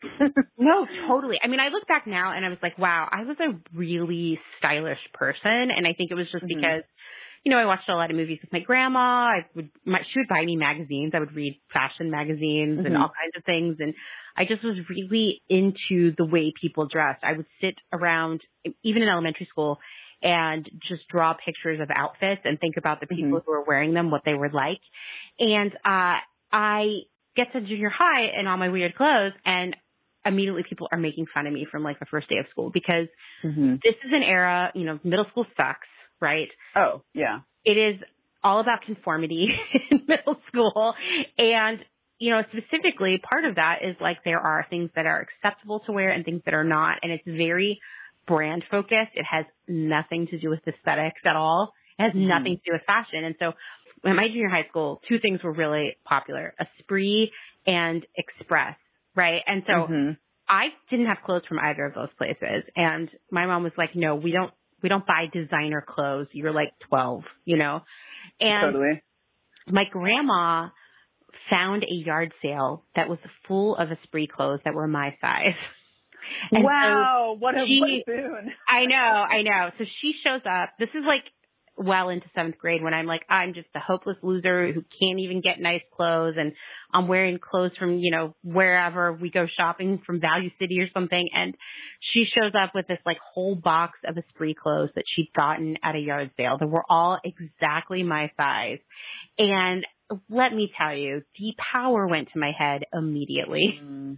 Like I went into school head to toe drunk Esprit, with power. drunk with power, head to toe Esprit, and people were like, "Ooh, you look really cute and different today." Like it was like immediately. Wow, like you suddenly became such a desirable person to be around. I know, and how did you do it? I mean, this is like so comical to me because. Looking back, I'm, I mean, actually, I do look at old Esprit ads from that era, and I'm like, those clothes were really, really cool, actually, like, mm. had a really unique aesthetic that I still find appealing. But, like, I don't think that's what these girls were thinking who were, like, suddenly interested in sitting with me at lunch. When I think about Esprit, like when you're saying it is pretty good, I, I feel like it was of its time, but in that more, like, hard-wearing basics sort of early nineties mm-hmm. thing, that kind of, that, like, it's the early nineties and, like, you know, I'm just going to wear my, like, simple white T-shirt and jeans and, like, that kind of sort of has staying power in that way. Like, those just, like, very staple, like, the little skirts and things. Like, there was nothing so, like, flared out or overly embellished. Oh, that it, like, not made at all. Dated. Yeah. Not at all. And I specifically remember my favorite ensemble from this box of clothes that my grandma brought me. The top was a red and white striped, very like nautical-y sort of base, very French mm-hmm. kind of shirt. Yeah, totally. And, and I specifically always wore it with, I don't know why I'm talking about white clothes again because I don't even wear white now, but these white Esprit culotte shorts. Oh, we're back to culottes. I know, it's full circle. It was a really, really good outfit. I can see that now. But once again, like when I look at what people at my school were wearing that was Esprit, it was Esprit sweatshirts. It was like with mm. the logo. It was the tote bag with the logo. Yeah, like, the logo. It was very logo driven. And I don't think people were like wearing Esprit because of fashion. You know, it was just like someone somewhere had yeah. latched onto these Esprit sweatshirts. And so I remember feeling like suddenly I had this like increased sense of self-worth now that I had all these Esprit clothes. But, you know, I grew over summer vacation, eighth grade, those Esprit clothes didn't fit me anymore. Aww. Yeah. And so I was back to square one of being like this person that was completely rejected by society. This kind of reminds me of, it's, it's a different story because it's not a success story. In fact, if anything, it's a colossal failure story. Um, but I can remember my first day at a new middle school when my family moved, because we moved from the outskirts, um, suburban Detroit, Grosse Pointe, Michigan, where I'd lived pretty much the whole time I grew up. We moved to, um, like a smallish town outside of Boston that's very, very, very, very square. Super like white fluenza. Like it's just crazy. Like it was such a culture shock for me because being, you know, like near Detroit, like everybody kind of like didn't have like crazy money. Like it's Grosse Pointe is a rich town, but it was sort of like the rich side of town. Those kids all kind of went to a private school, and then there were like some pretty good public schools. There were a bunch of them. So I went to those, and I can remember because it was like ninety, we moved in nineteen ninety-five. Um, So just prior to that, I was really, like, feeling myself as, like, being super, like, I was, like, very into grunge as a kid, like, eleven, you know, I, like, mm-hmm. took guitar lessons, and I had, you know, like, some cutoffs, and, like, you know, like, I think I was, like, you know, covetous of the, like, Interview with the Vampire t-shirts that kids had, and, like, you know, so, like, I was definitely, like, more in that kind of vein of things, and then, to me, like, the, the kind of, like, height of, like, styles, you know, like to really like express yourself with style clothing that like came from a place that wasn't the thrift store was Urban Outfitters. It was like this big deal. And so mm-hmm. I think it was sort of like we had moved and I was definitely, you know, like worried about, you know, like being ready for my first day of school in a new school and like all that kind of like anticipation of like your greatest hopes and dreams are like riding on the fact that like this whole new school is like, I can like bring myself in there and like mm-hmm. everybody will like know me and see what I'm all about and like something great is going to happen. And so I can remember getting to put together my like first day of school outfit from Urban Outfitters. And I think like pretty much everything came from Urban Outfitters. And it was definitely like, I'm sure it all came from the bargain basement. Like, I'm not sure I even like was allowed upstairs at Urban Outfitters at this point. But it was like, I was in the bargain basement, I think around Harvard Square. So I got this like, it was like really, really, really fine whale, um, powder blue corduroy, little like mini dress that had a, a circle zipper tab that went all the way from the bottom to the top. Okay. And I can picture I it. I had these little, they were like Mary Janes that were like shimmery kind of like baby bubblegum pink nail polish colored with clear soles. Okay. And, Ooh, these um, are, I think I want these now. And I don't recall whether I wore the white fit. I think I might have worn white fishnets with it. That was like the full wow. picture okay. to me was that I would wear that. And then I had some little like tiny pink butterfly clips in my like disgusting half-permed weird weird length growing out hair. Anyway, I felt like I had really like turned myself out to the best of my ability for the first day of school. I mean, this is like picturing you in this outfit because I've known you for a long time now. Yeah, it's, it's especially the fishnets. They're really like this is so not you as I know you as an adult. So I really wish there were some photos of this somewhere. I think there probably is a picture. No, I mean, I, like, I was all about, like, I always, like, when I was a young child, I wanted to become a stripper when I grew up, and I was, like, really into fishnets, and, like, wow. I think what happened was, like, just living in this, like, square-ass, dull-ass town just, like, killed so many things inside of me. Like, it killed my desire to express myself through fashion. It killed my desire. Like, I had one year of art my freshman year and I like did a picture and put it up in the hallway and like somebody basically like wrote like homophobic slurs all over it. So like the teacher just like sliced the bottom part of the picture off and like gave me the top part of the picture back. And I was just like, I hate art. I'm never doing art again. And like it was just a very dark time for me. But um so I had this whole outfit on and I can remember like getting to school and it was like every kid in the school was wearing like this sort of like dull tone Gap. That was everybody. And that basically was like the world I lived in for like five years. And I was just like, I, I just don't know what I'm doing. I just don't know where I'm going ever from here. This is not preparing me for the life that I thought I might have. Do you have anything else you want to say about this episode? I think we've said everything about the episode. I think it's now just devolving into therapy for us. Well, I would say, I, I mean, I feel like this is worth a watch for everyone, uh, even if Agree, you yeah. more, uh, because I have been thinking about it nonstop.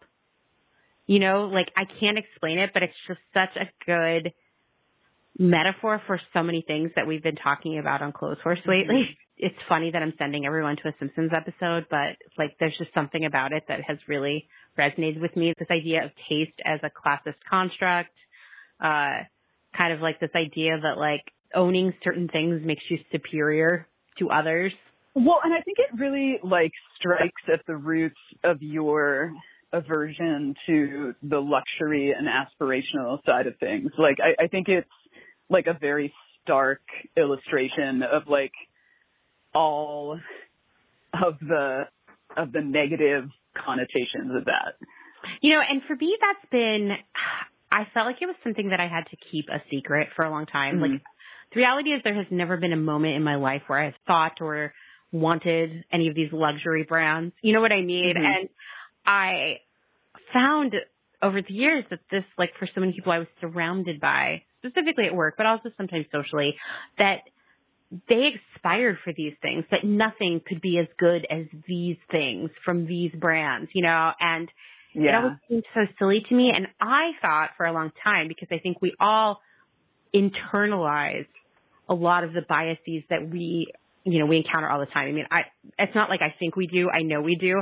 And well, I, I think had, like they, I feel like they kind of leach into us like like the microplastics, you know, like oh, once yeah. you're just like surrounded by them that much, you just like without even realizing it, it's like one day you're doing something and you're like, what kind of like what kind of zombie am I? Like why am I I don't I know, I know. So like the I guess what we're saying is that like biases are the microplastics of psychology.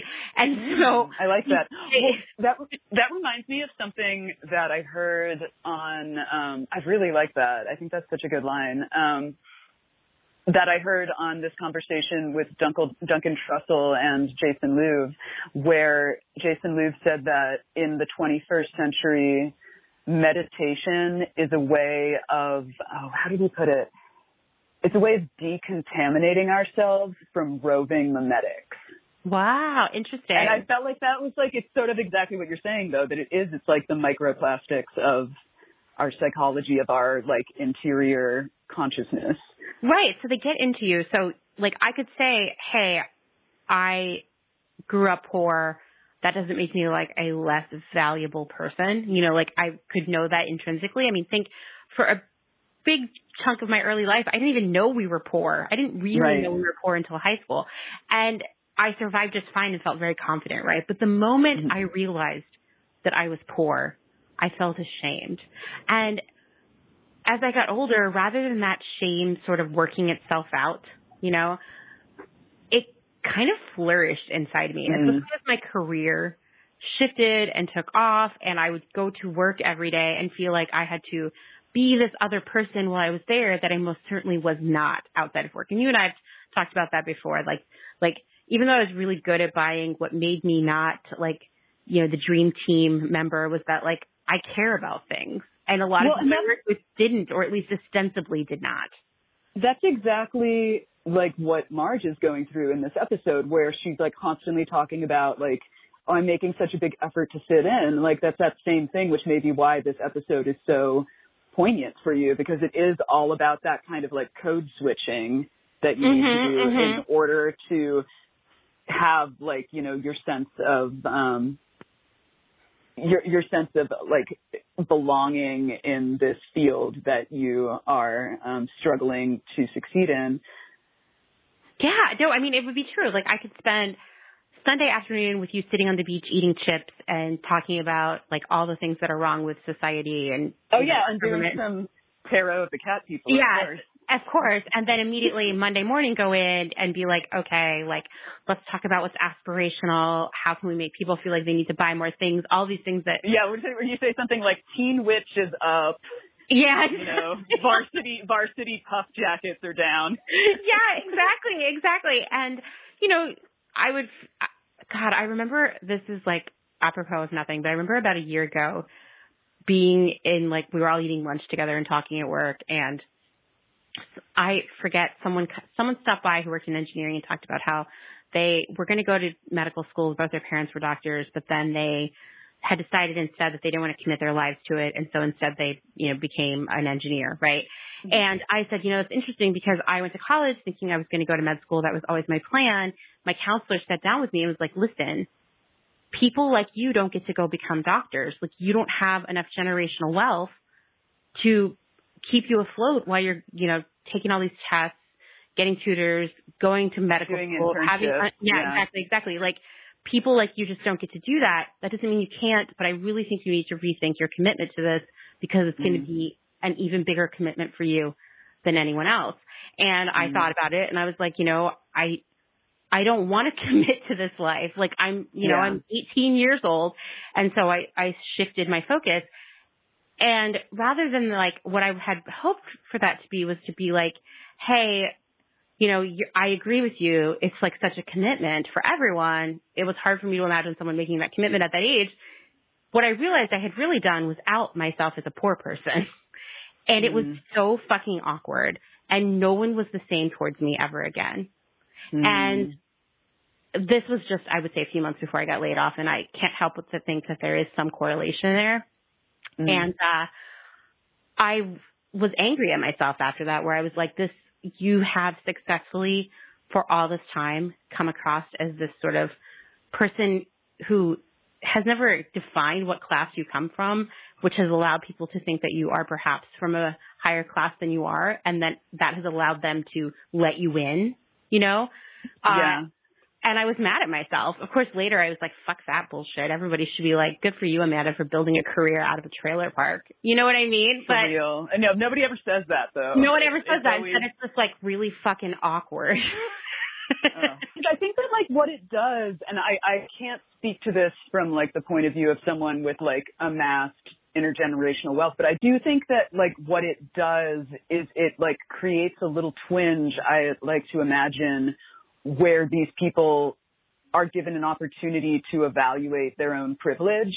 And usually the first thing that happens in that situation is that they try to, like, remove the irritant that is creating that yeah. discomfort for them.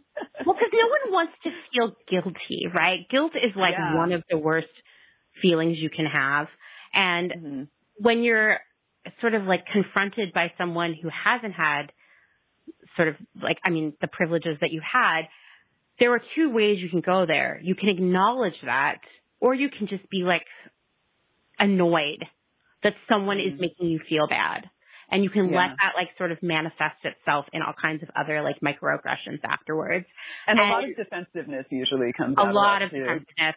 All right. Well, I gotta, I gotta get back to work, but this was a really yes. delightful break. So thank you so much. Oh yeah, thanks for doing it. I'm looking forward to hearing all the goodies on Wednesday when you've done all this work. Okay. I'll talk to you later. Talk to you later. Bye. It was so fun to sit down with Jem. I mean, virtually, obviously. She's the best. And I have some good news for all of you who have missed her. She and I are working on some Patreon exclusive episodes about the British monarchy and all of the, like, merchandise that's generated around them and their big events. You know, like Princess Diana's wedding or the Diamond Jubilee, all this stuff. That'll be coming in a few weeks, so stay tuned. Okay, next is a conversation with the one, the only, Selena Sanders. We're going to talk about our priorities for twenty twenty-one, our thoughts about current events, and she's going to share some wild stuff that she learned about the future of the fashion and retail industries. Hi, everybody. It's Selena, Selena Sanders. You all know her. Um, and we were just starting to talk before I started recording about how hard it is to find that balance between, like, I don't want to be oblivious. It's a privilege to ignore the news. Like, I want, because I'm an activist, because I care about things, I'm going to consume all this news and know what's going on. But then, like, you can reach this point where I'm like, mm-hmm. I can't take it anymore. I feel so overwhelmed and so exhausted. I mean, what do what do you do? Yeah. I took, you know, a few, like, two weeks off during the holiday. Mm-hmm. And a lot of it, I actually took the time to just sort of strategize. Because I, I completely, and you and I feel the same way as far as, like, we feel like there's so much to be done and we have to make sure that we do our best to, you know, sort of make a change in all the different aspects that we care about. And there's so many things, right? Like, not mm-hmm. just, it's, it's not just fashion. There's so many different facets to what we strongly want to fight for. But at the same time, I, this, Amanda, everything that you've been saying on the podcast, everything that, that you've been posting on Instagram, I don't know what it is. It's almost like I feel like you're literally more eloquently just putting into words exactly what I am feeling and what a lot of people are feeling. And I think that's why people are resonate to the message. And that is progress, not purity. And for me, the word progress is really important. As I was sitting and, like, strategizing my year for twenty twenty-one, what is it exactly that I have in my control and what changes can I make? In mm-hmm. those small steps that I can. And mm-hmm. I feel like I would much rather tackle things that I know can be realistically achieved with what I have been given as far as, like, my own expertise. I cannot, unfortunately, be the storyteller for everybody else's problems because, I mean, they're all our collective problems, but I have not necessarily walked everybody's life in order mm-hmm. for me to be that bearer of the message. So my job now for twenty twenty-one is to really do a lot of listening. I also want to make sure that, like, when everybody, like today, you and I had a conversation about it's Martin Luther King's national holiday today on a Monday, and all of a sudden you're bombarded with so many of these, like, almost like fake um, quotes I mean, like, just so that it's like, oh, it's like trendy to put a quote about M L K, but in reality, it's like, what does that mean, right? Like, mm-hmm. are we taking the time to, like, sit down and really analyze what that means? So I guess what I'm trying to say is, what is it for my, for my sense of my own way of activism, what can I do? And I think this is going to segue into the reason why you and I are even having this conversation. And that is, I did want to talk to you and share with you about something that significantly happened to me and my business mm-hmm. this year. Um, and sorry if I'm going like a hundred miles per hour because sorry, I had two iced coffees before we started talking, so my brain yeah. is going very fast right now. So it all makes sense to me. yeah, but you know what I mean? Like, what what can I do in my own space, and how can I enact the change that somehow will, at the end of it, connect with everything else? You and I both know there's just so much. There's just so much. You know, like, what what are you thinking is going to be your, like, your big focus for twenty twenty-one? So I share the same sentiment as you. You talked about for twenty twenty-one that you really do want to be a lot more active in making sure that there is some change that's being enacted in some of the actions that you're participating in. And it's really, it's almost like, you know, words are important, but at the end of the day, we all have to kind of just like be a lot more um, conscious of what's going on and actually really use our voices and our own powers, whether it's, like you were saying, whether it's in what we purchase, really pressuring the people that we purchase from to um, really, you know, make the changes that they can because we have that power. For me as a, as a small business and also somebody who has a platform, it really is going to be, I mean, I understand like twenty nineteen for me was a lot about um, mon- monetary donation and time donation um, because COVID, you know, I can't volunteer as much as I mm-hmm. used to. I can't really go out and actively be present and protesting like I used to prior to COVID. So what I've only been doing is really volunteering a lot of my time, and that's whether I'm making products and selling it and then putting one hundred percent of the proceeds towards causes I care about.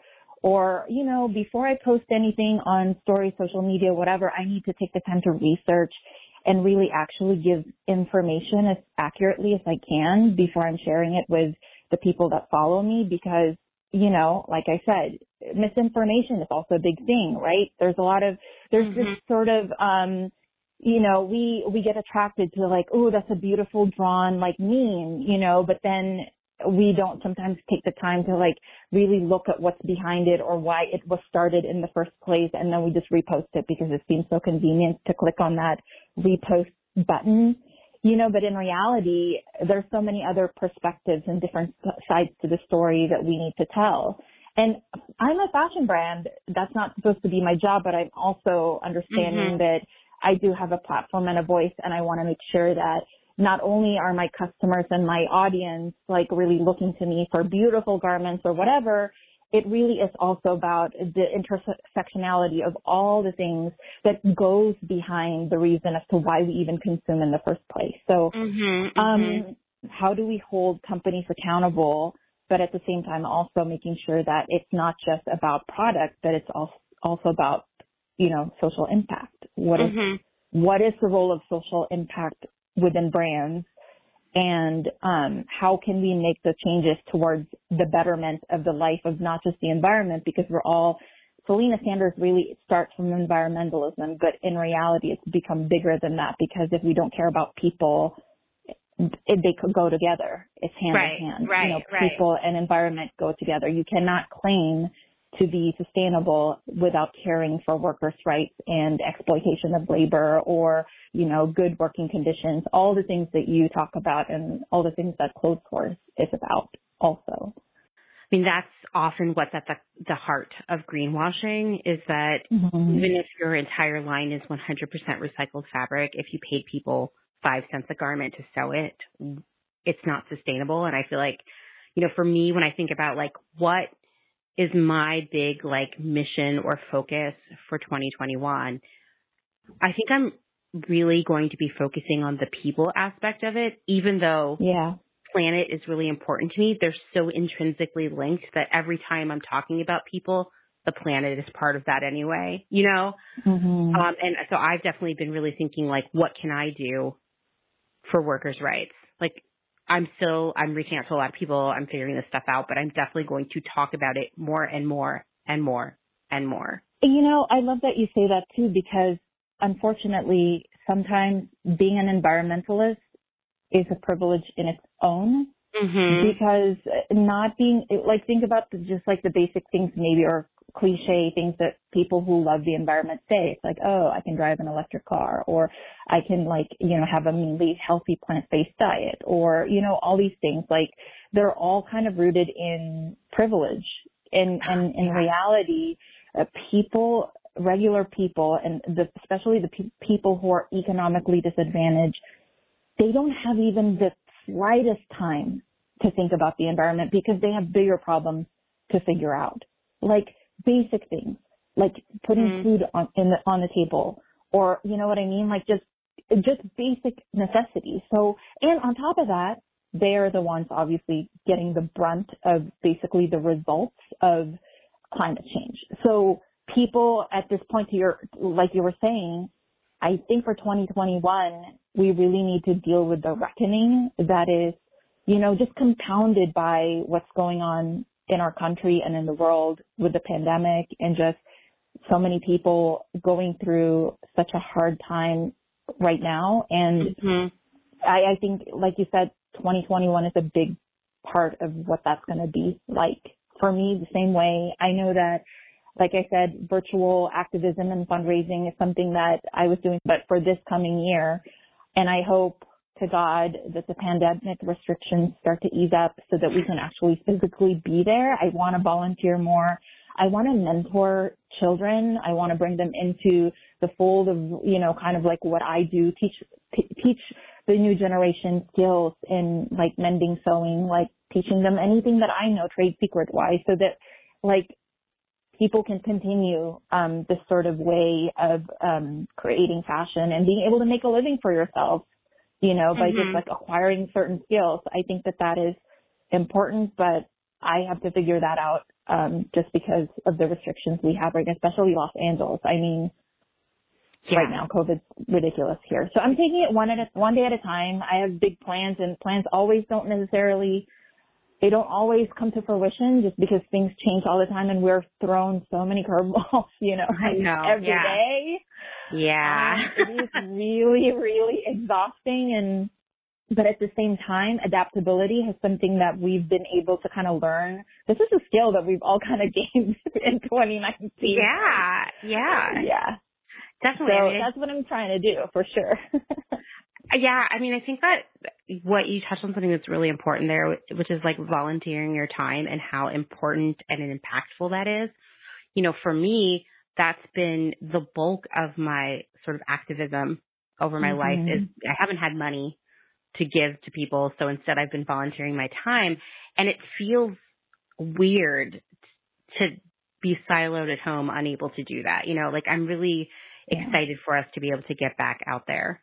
Yeah, but there's, you know, there's a couple other things too. Um, like, for example, I've been sort of dedicating, like, my last two to three months now towards the Garment Worker Center um, here in Los Angeles. And they actually also have a volunteer program um, that my husband is planning on doing. And it's basically, um, if you have a working car, you just basically deliver food to, like, some of the families of the Garment Worker Center. Um So that's one thing. It's like no contact. You just pick up the food. You have a working car, a couple hours. You just drive and, you know, drop off stuff. Um, there's also, like, a couple of other, like, le- virtual learning things um, that people can do um, as far as, like, you know, reading a book to, like, children.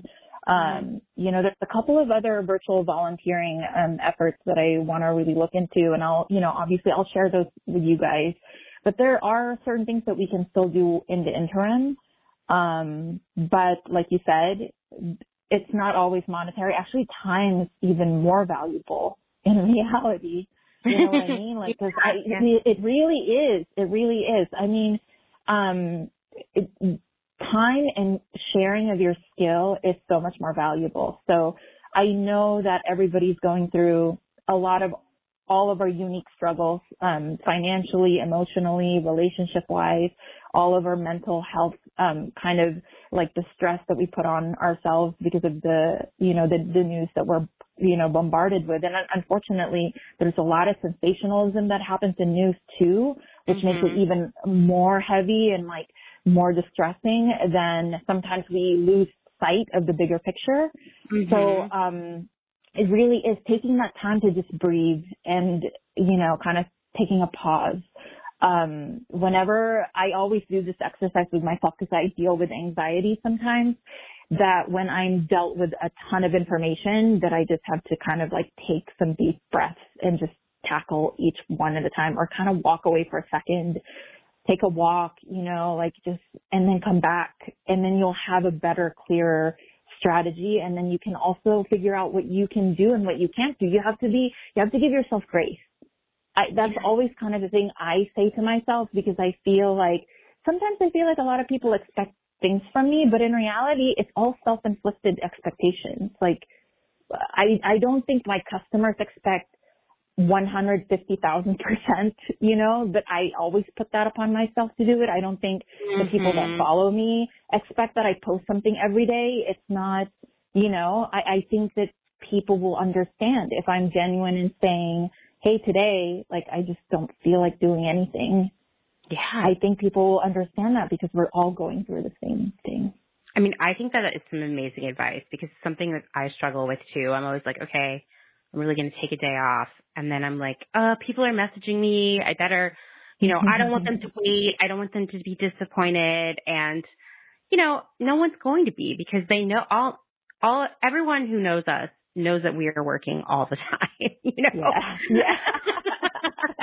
yeah. so no one's like... It's her uh, damn corporate training, too. Have dude, you that? I like, know. You're carrying forward your corporate training, like, oh. just like, oh, you have to have, like, a like a time limit as to, like, how to respond to an email, or, like, yeah. urgency. Like, I, I've been carrying that over as well.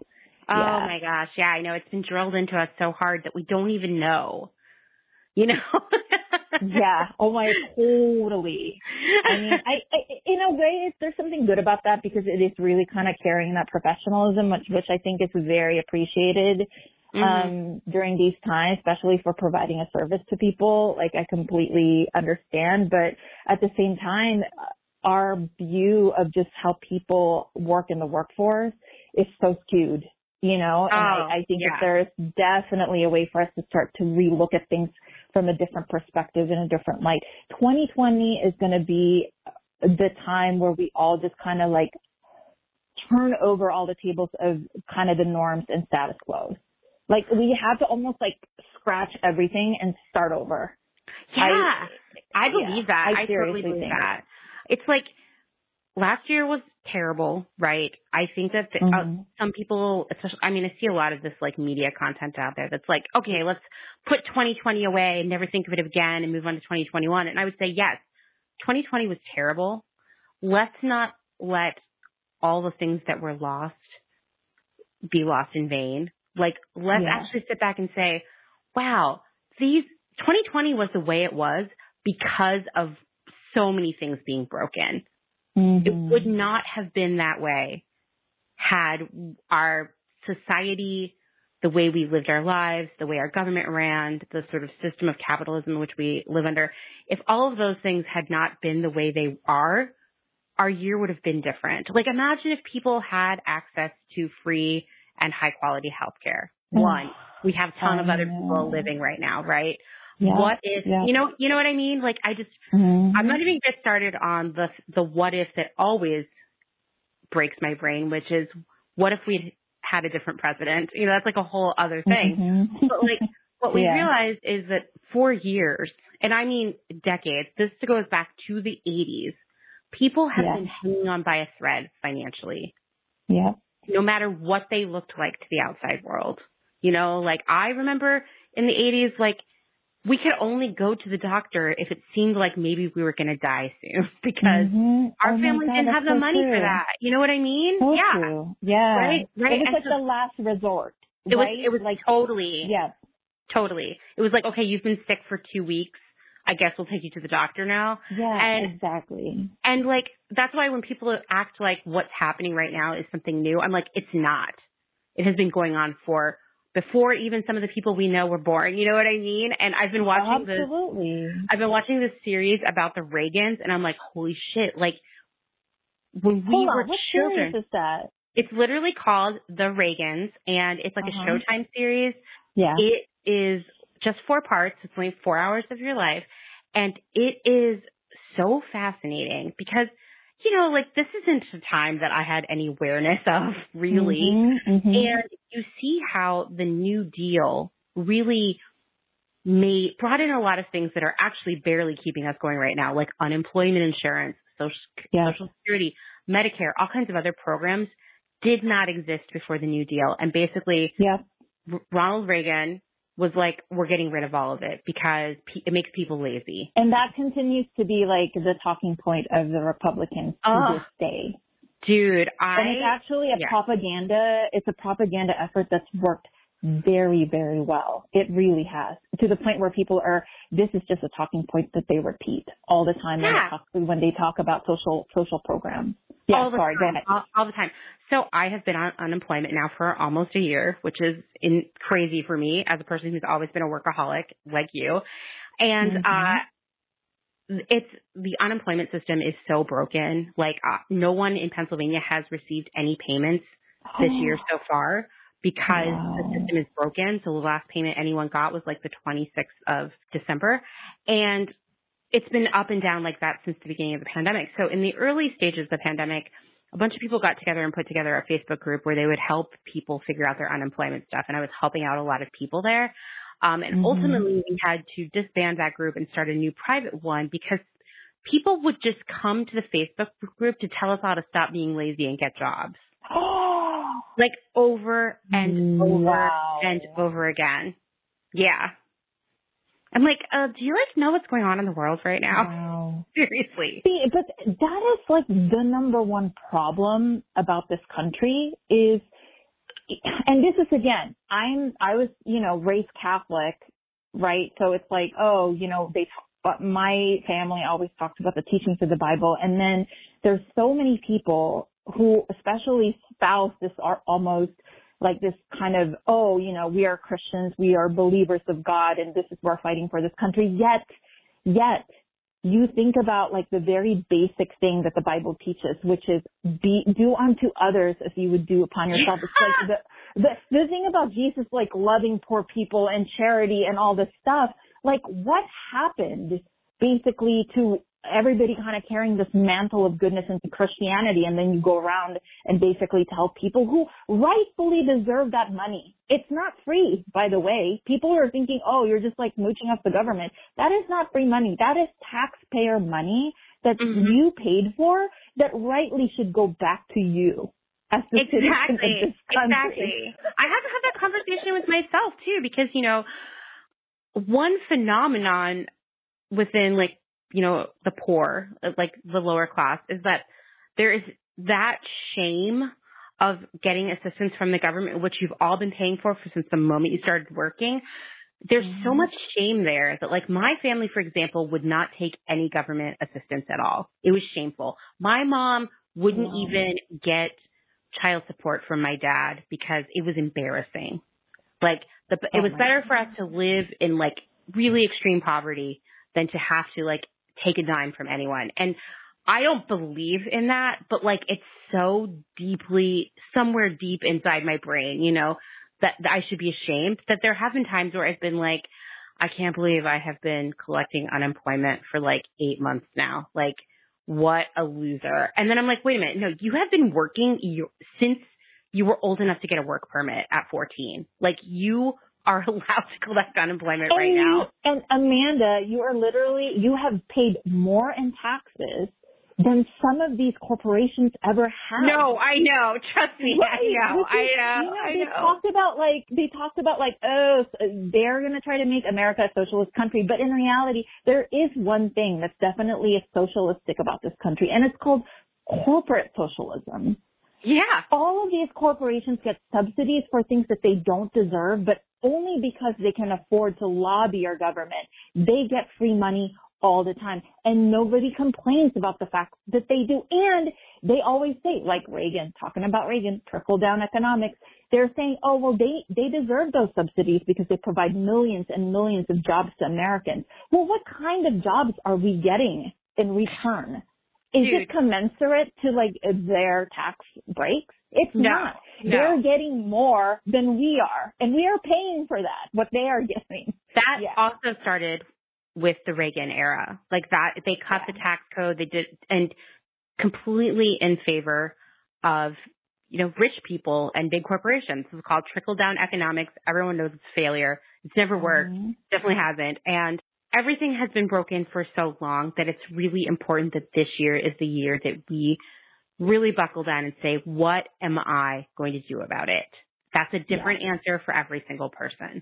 I completely, I completely agree. And it is really, twenty twenty-one is going to be really the year of action. And mm-hmm. because now we can start with an, the new administration, we can definitely hold everybody into account. And we just hope that they will listen, because in reality, this is a make or break presidency. It is. If, I think about it, that it, all the time. Right?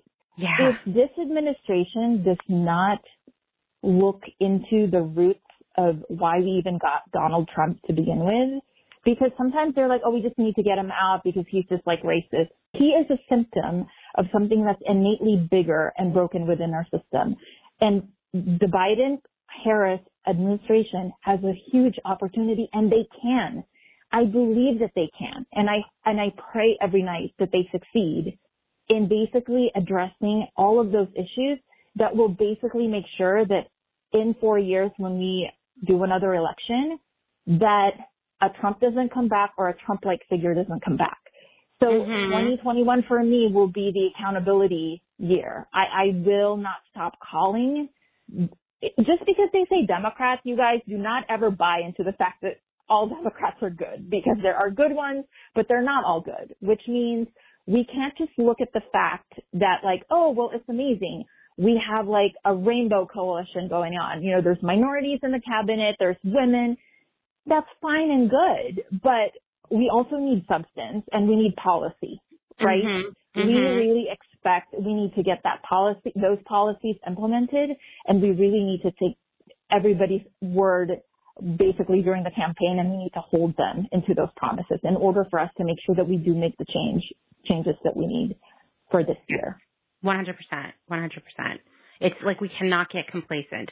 I think, yes, there is a reason for optimism, and my hope is that at the very least, we can now no longer be confronted with horrible insanity in the news every single day, which will give us it's the energy. It's exhausting. Yes. Now we can have the energy to actually make change, because yes. it's been exhausting. I get why people have given up over the last few years.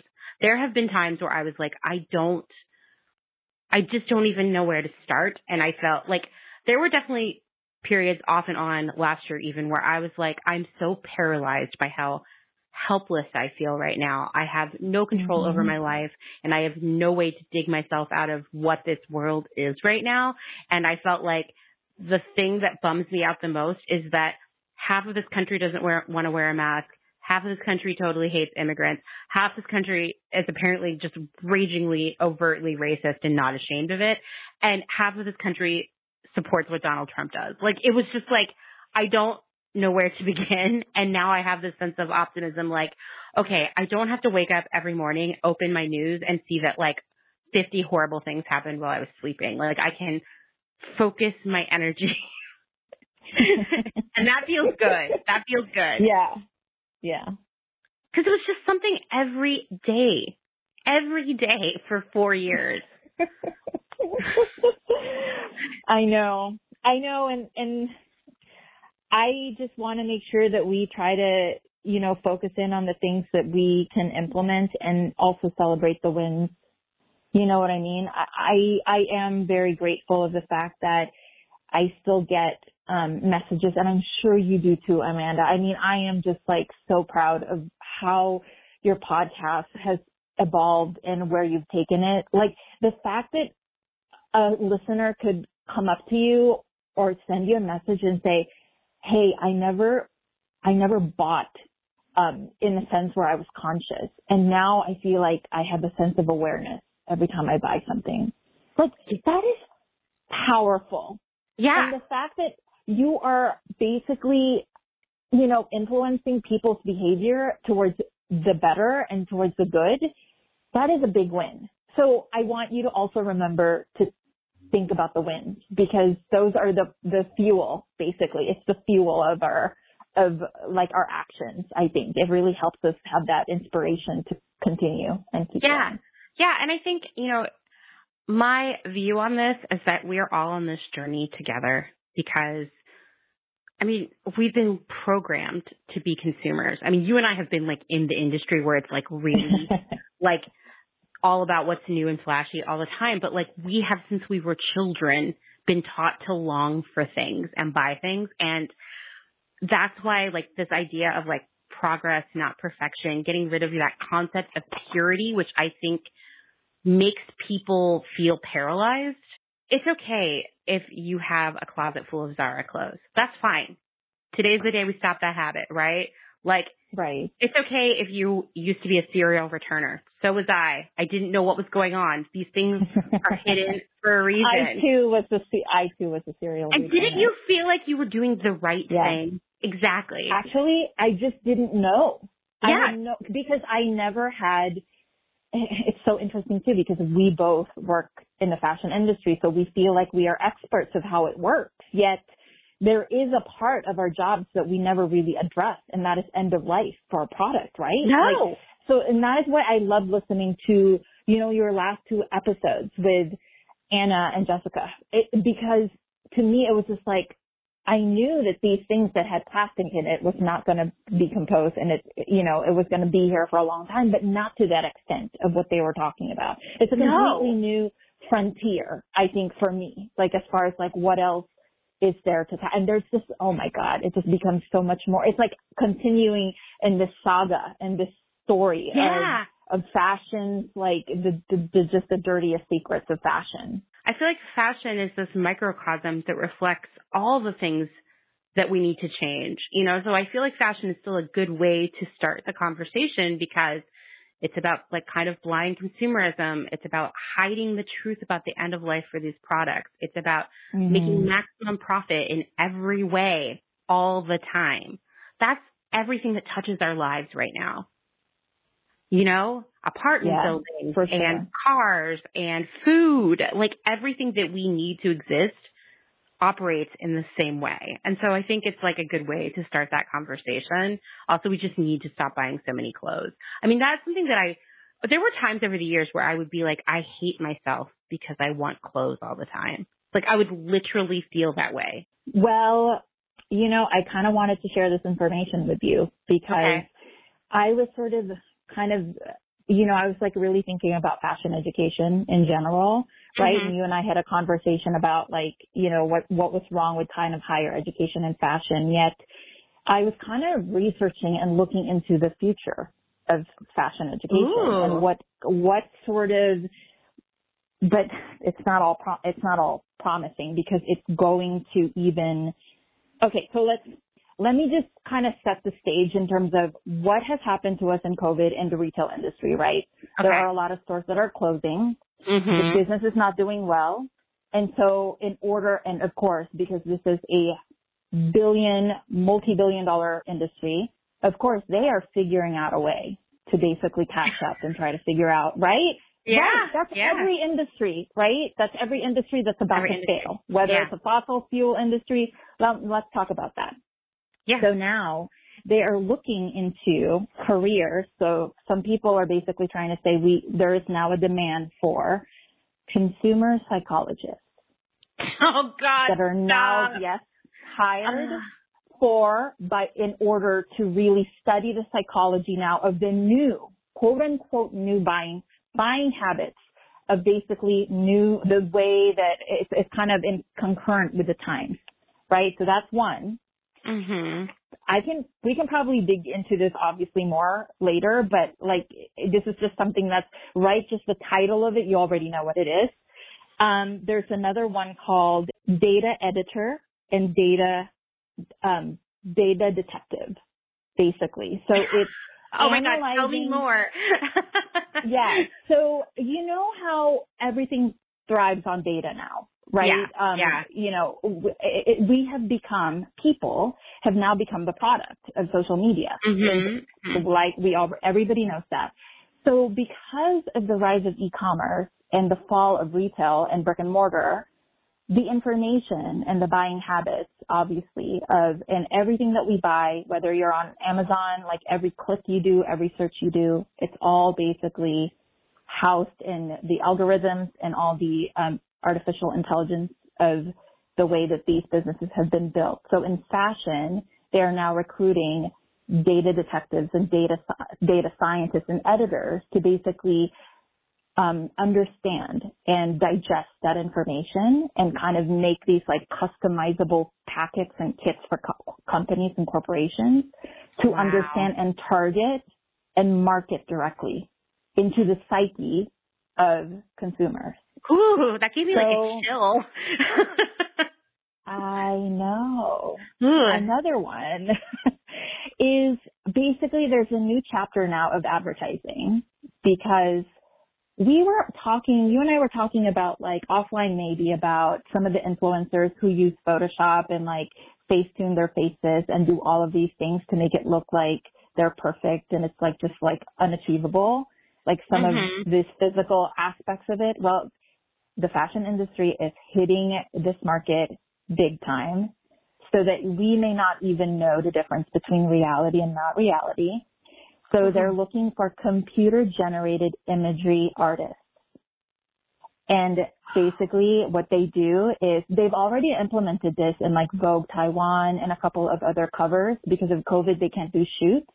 They basically send this app to a model where they can scan their face and then basically send that scan to the artist, and that artist can just basically manipulate it and make it into a photo shoot cover and superimpose, yeah, superimpose like the backgrounds, the clothes, whatever it is. So in reality, you don't even really need these like high budget, like, you know, photo shoots anymore. And you can just kind of create imaginary things that you would never even distinguish reality from from not. That These are chilling. All Business of Fashion article. I will send you the link to it because I think it's just so interesting. Yeah. Um, there are, um, the other thing is the customer experience managers. I think maybe this is something you may know a little bit more, but um, they're talking about just because they were envisioning that malls are now going to end up being more more of an experience, right? Mm-hmm. The small spaces are more of an experience rather than you go in there and like you you see all these racks jam packed with clothes. It's more like curated and like you, it's more Instagrammable. It's more, you know, a little bit of that kind of um more mu- like Museum of Ice Cream kind of, where you just oh. kind of walk in there, right? Those experiences, uh, yeah, and then yeah. that way you can just kind of like click your phone with an app and then you can buy the product and then it gets shipped to you. Th- those were just new things that retailers were looking into before, before COVID happened. And mm-hmm. so now they are recruiting and looking for people who may be able to do the customer experience manager now virtually. Um, and again, this goes back to man- the manipulation of consumerism and basically using all of those information to basically work against us, because they will They will basically target our deepest insecurities and try to figure out how they can sell us more product. And this is like fashion, obviously fashion related. There are three D engineers, which will make more products, obviously, with three D plastic crap, right? Um, and then, mm-hmm. you know, one thing though that's good at least is they've added, and I don't know because we talked about greenwashing a lot, but there's also another big term that I want to like, like introduce to our vocabulary, and that's woke washing. Oh, right? It's yes, yes. Just, this is so important because now all of these fashion brands are starting to understand that sustainability and social justice and the social impacts are going to be key as far as the brand consciousness of consumers. So they are now recruiting people to make sure to study and, you know, get degrees in corporate responsibility expertise, and corporate responsibility or corporate sustainability experts. Um, and not necessarily, maybe the intentions are good, but at the end of the day, it just ends up being a marketing ploy. It is. So, it is. I mean, we, yeah. we've seen it so much this year. I mean, you and I were messaging earlier today, like, okay, who has or has not, like, from a brand retailer perspective, posted about M L K today, you know? And I was telling mm-hmm. you how it seems like a lot of people were just not posting at all because they don't know what to do. Because yeah. in the past, they've been able to just drum up a sale for us, and now they're like, oh, this is awkward, you know? And mm-hmm. I am obsessed with trying to figure out why Nike has not posted once this year. Isn't that weird? I know. It, it really is, especially because you would think, right, all of these brands that end up putting a front, that they are kind of, you know, that they stand for just more than their um, kind of brand image. And it's mm-hmm. a little bit more rooted. And and that's another thing, too. I was listening to another podcast that kind of resonated with me, and um, it, it was discussing about the fact that the fashion industry is actually, we are in the business of of culture. We are in the business of um, trends, right? Mm-hmm. So what that means is we actually have an immense power because we can influence culture. We can actually dictate culture if you mm-hmm. really think about it. And to, to me, it's just really sad and disturbing that the companies that can impact culture towards the betterment of this country and our planet, they refuse to do it, even if it really, at the end, it seems so logical for them to be able to do it. It's so interesting to me because, you know, I think that their thing is like they're fearful about how much it will cost them to do things the right way, to actually be a leader in terms of ethics. And mm-hmm. I think long term, they're going to regret that. That, I mean, maybe I'm just being falsely optimistic, but I feel like more and more people are becoming aware of what's really going on, you know, and that long term, that's going to have a really negative impact on all of these brands and retailers. Like, I think of Nike as someone who's just been, like, so blatantly using mm-hmm. racial justice as a marketing message. Like, they're the most blatant of anyone, actually. Yeah. And yeah. they do it so smoothly that most people can't catch it. And you think yeah. about, like, Uyghur Muslims have been definitely making shoes for them. They have been... Absolutely. Paying pennies to people of color all over the world for decades now. There is a very clear paper trail of that, right? Mm-hmm. I think finally people are starting to see this. Now, it's like hard for me to say because we, you and I and all of our friends and like the community that we've built, we live in a bubble. But I feel mm-hmm. like more and more people are seeing this. And I just think like Nike's going to have to change if they want to keep selling a gazillion sneakers every year. You know, not that I'm I mean, not that I'm like concerned about their business. I really don't care. You know, right, right. But I, I honestly, I agree with you one hundred percent. But I also think, to your point, what you said um, at your, you know, during your last episode is, it's just really important for all of us to hold people accountable and like write, calling and writing all the C E Os of these publicly traded companies. Like, I feel like Nike obviously is, um, we, all of the, that information to reach out to people is important. And if more of us do it, even if it's just the people that are within our bubble that do it, mm-hmm. we may be able to en- enact some, some change. It's a multifaceted process of us making better decisions with where we spend our money. But yes, if we have the time, sending the letters, the emails, the comments, whatever you need to do, it actually feels really good to do something like that. Like, you're like, okay, that's it. I'm, I'm doing it, you know? yeah. I think that that is really, a really important feeling right now where you're like stuck at home and you're just like, the world is falling apart, but I have to stay home, you know? For sure. And there is going to be a sense of it. There will be some sense of satisfaction when change, when we see the change happen, because mm-hmm. even, you know, even like looking at the pay up movement and just um, how big it's growing and the fact that even um, there is some media coverage in it now. Mm-hmm. You know, I, I think it's, it's, yeah, I mean, it's slow. It's very slow, but all movements are slow. You know, mm-hmm. It's not going to happen overnight, but we cannot, you know, we can't waver. We can't, we can't just basically um, feel like we give, we, we can't give up too quickly. It's going to be a long haul. And there's going to be work to be done. It's not going to happen instantaneously, but mm-hmm. we just have to continue to educate the people that are around us and the people who don't have, like I said, that privilege of time. Knowledge is so important, and it's just such a powerful thing. And that's another thing I want to do for, you know, twenty twenty-one is I feel like I know a lot of things already because I've seen a lot of things, but there's so much more room to learn and grow.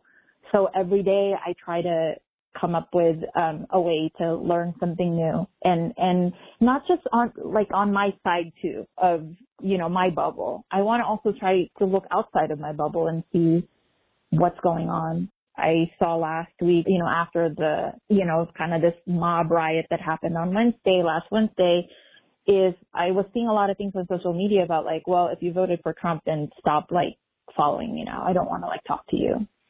Yeah. I don't think that that's a good solution. I'm sorry. It, it's going to be hard, but you cannot. What kind of society would we have if we can't have, if we cannot speak? We cannot lose hope. It, it's always the thing. And I love this thing that my, my, you know, my grandfather used to tell me every morning he wakes up and he chooses the kind of day he's going to have. I love and that. And honestly, that is, it's, it's helped so much, Amanda, for me at least. I have a lot of complexes and issues and like, you know, I have a ton of aches and pains that I carry in my life, but every day, like he says, I choose, and I will choose what kind of day I have, and I will choose the impact that I, you know, that I basically spread around I me. I love that. It's That's kind I'm of gonna like start, the thing. I'm going to start doing that. I'm going to yeah. wake up and ask myself what kind of day I'm going to have. I think it's, especially right now where it feels like so much of your day-to-day life is out of your control, it mm-hmm. feels good to say like, hey, actually, there are things I can control about this. Like, this is still my life. And you can't, you can't let other people tell you, you no. know, always. Like, you, you get also to choose like what, what you will absorb and what you will repel. You know, and, and what day you're going to fight a war and what day you decide it's like, oh, I'm going to, you know, put up my white flag for a second and like just chill for a moment and, yeah. and gain some strength, you know. Thank you so much for taking the time to talk to me, Selena. You all missed her, right? It was so good to hear her voice. I'm going to share the article about these new fashion industry jobs in the show notes, and you have to read it because ugh, it's it's like Black Mirror, okay? I feel like this whole episode is like all of the Clothes Horse All-Stars, or at least some of them. We've got to get the Bond sisters and Danny from Picnic and Sarah from Wide-Eyed Vintage on the phone ASAP. It's been way too long. And, of course, all of the other beloved members of this community. And, you know, that's my favorite thing about working on Clothes Horse. I hope that today's episode has inspired you, made you laugh, maybe made you angry. Hopefully it's going to get your own wheels turning about what you're doing now, what you're doing next, and what matters most to you. Reach out and tell the rest of us what you're thinking. You can email me at amanda at closehorse.world or call the, the hotline at seven one seven, nine two five, seven four one seven. Thanks for listening to another episode of Clothes Horse. If you like what you're hearing, please rate and review on Apple Podcasts and tell your friends. If you want to support Clothes Horse via Patreon, you can learn more at patreon.com slash Clothes Horse Podcast. If Patreon isn't your thing, you can also send a direct donation via Venmo at crystal underscore visions. It's the same name as my personal Instagram account, so you'll never forget it. Thank you to everyone who has shared our content or recommended us on Instagram. I love hearing from all of you. You can join in on all of our Clothes Horse adventures on Instagram at Clothes Horse Podcast. I'm also just going to ask again, if you have a story about Etsy or something really important about your experiences selling on Etsy to share with me, please reach out. I'm hoping to write and research the script for the Etsy-sode in the coming weeks. For those of you who are interested in contributing to the upcoming Clothes Horse blog, or at least learning more about how the process works, please note that we're having our Contributor Info Session Zoom meeting this Saturday, January twenty-third. It's coming up soon. If you want to attend, you need to message me ASAP to get the info for the meeting. You can either do that via email or you can D M me. Although, to be honest, if you D M me on Instagram, I'm going to ask you for your email address because I have to email the info to you anyway. So it's way more efficient to just send me an email. And you can do that at Amanda at closehorse.world. Also, if you want to meet other Close Horse listeners, join the Close Horsing Around Facebook group, and I'll share a link to that in the show notes. If you like hearing the sound of my voice, of course you do. My cat Brenda gives my voice ten out of ten. You can check out my other podcast, The Department. We started this week a series that is kind of, it could go on for four episodes. It could go on for forty. It's hard to say. It's all about the two thousands. Our first episode came out on Tuesday, and we talk about Uggs and Juicy and Celebutants and reality T V and, of course, Perez and Paris Hilton, all the Hiltons. So check it out. Thanks, as always, to Justin Travis White for our music and audio support. Bye.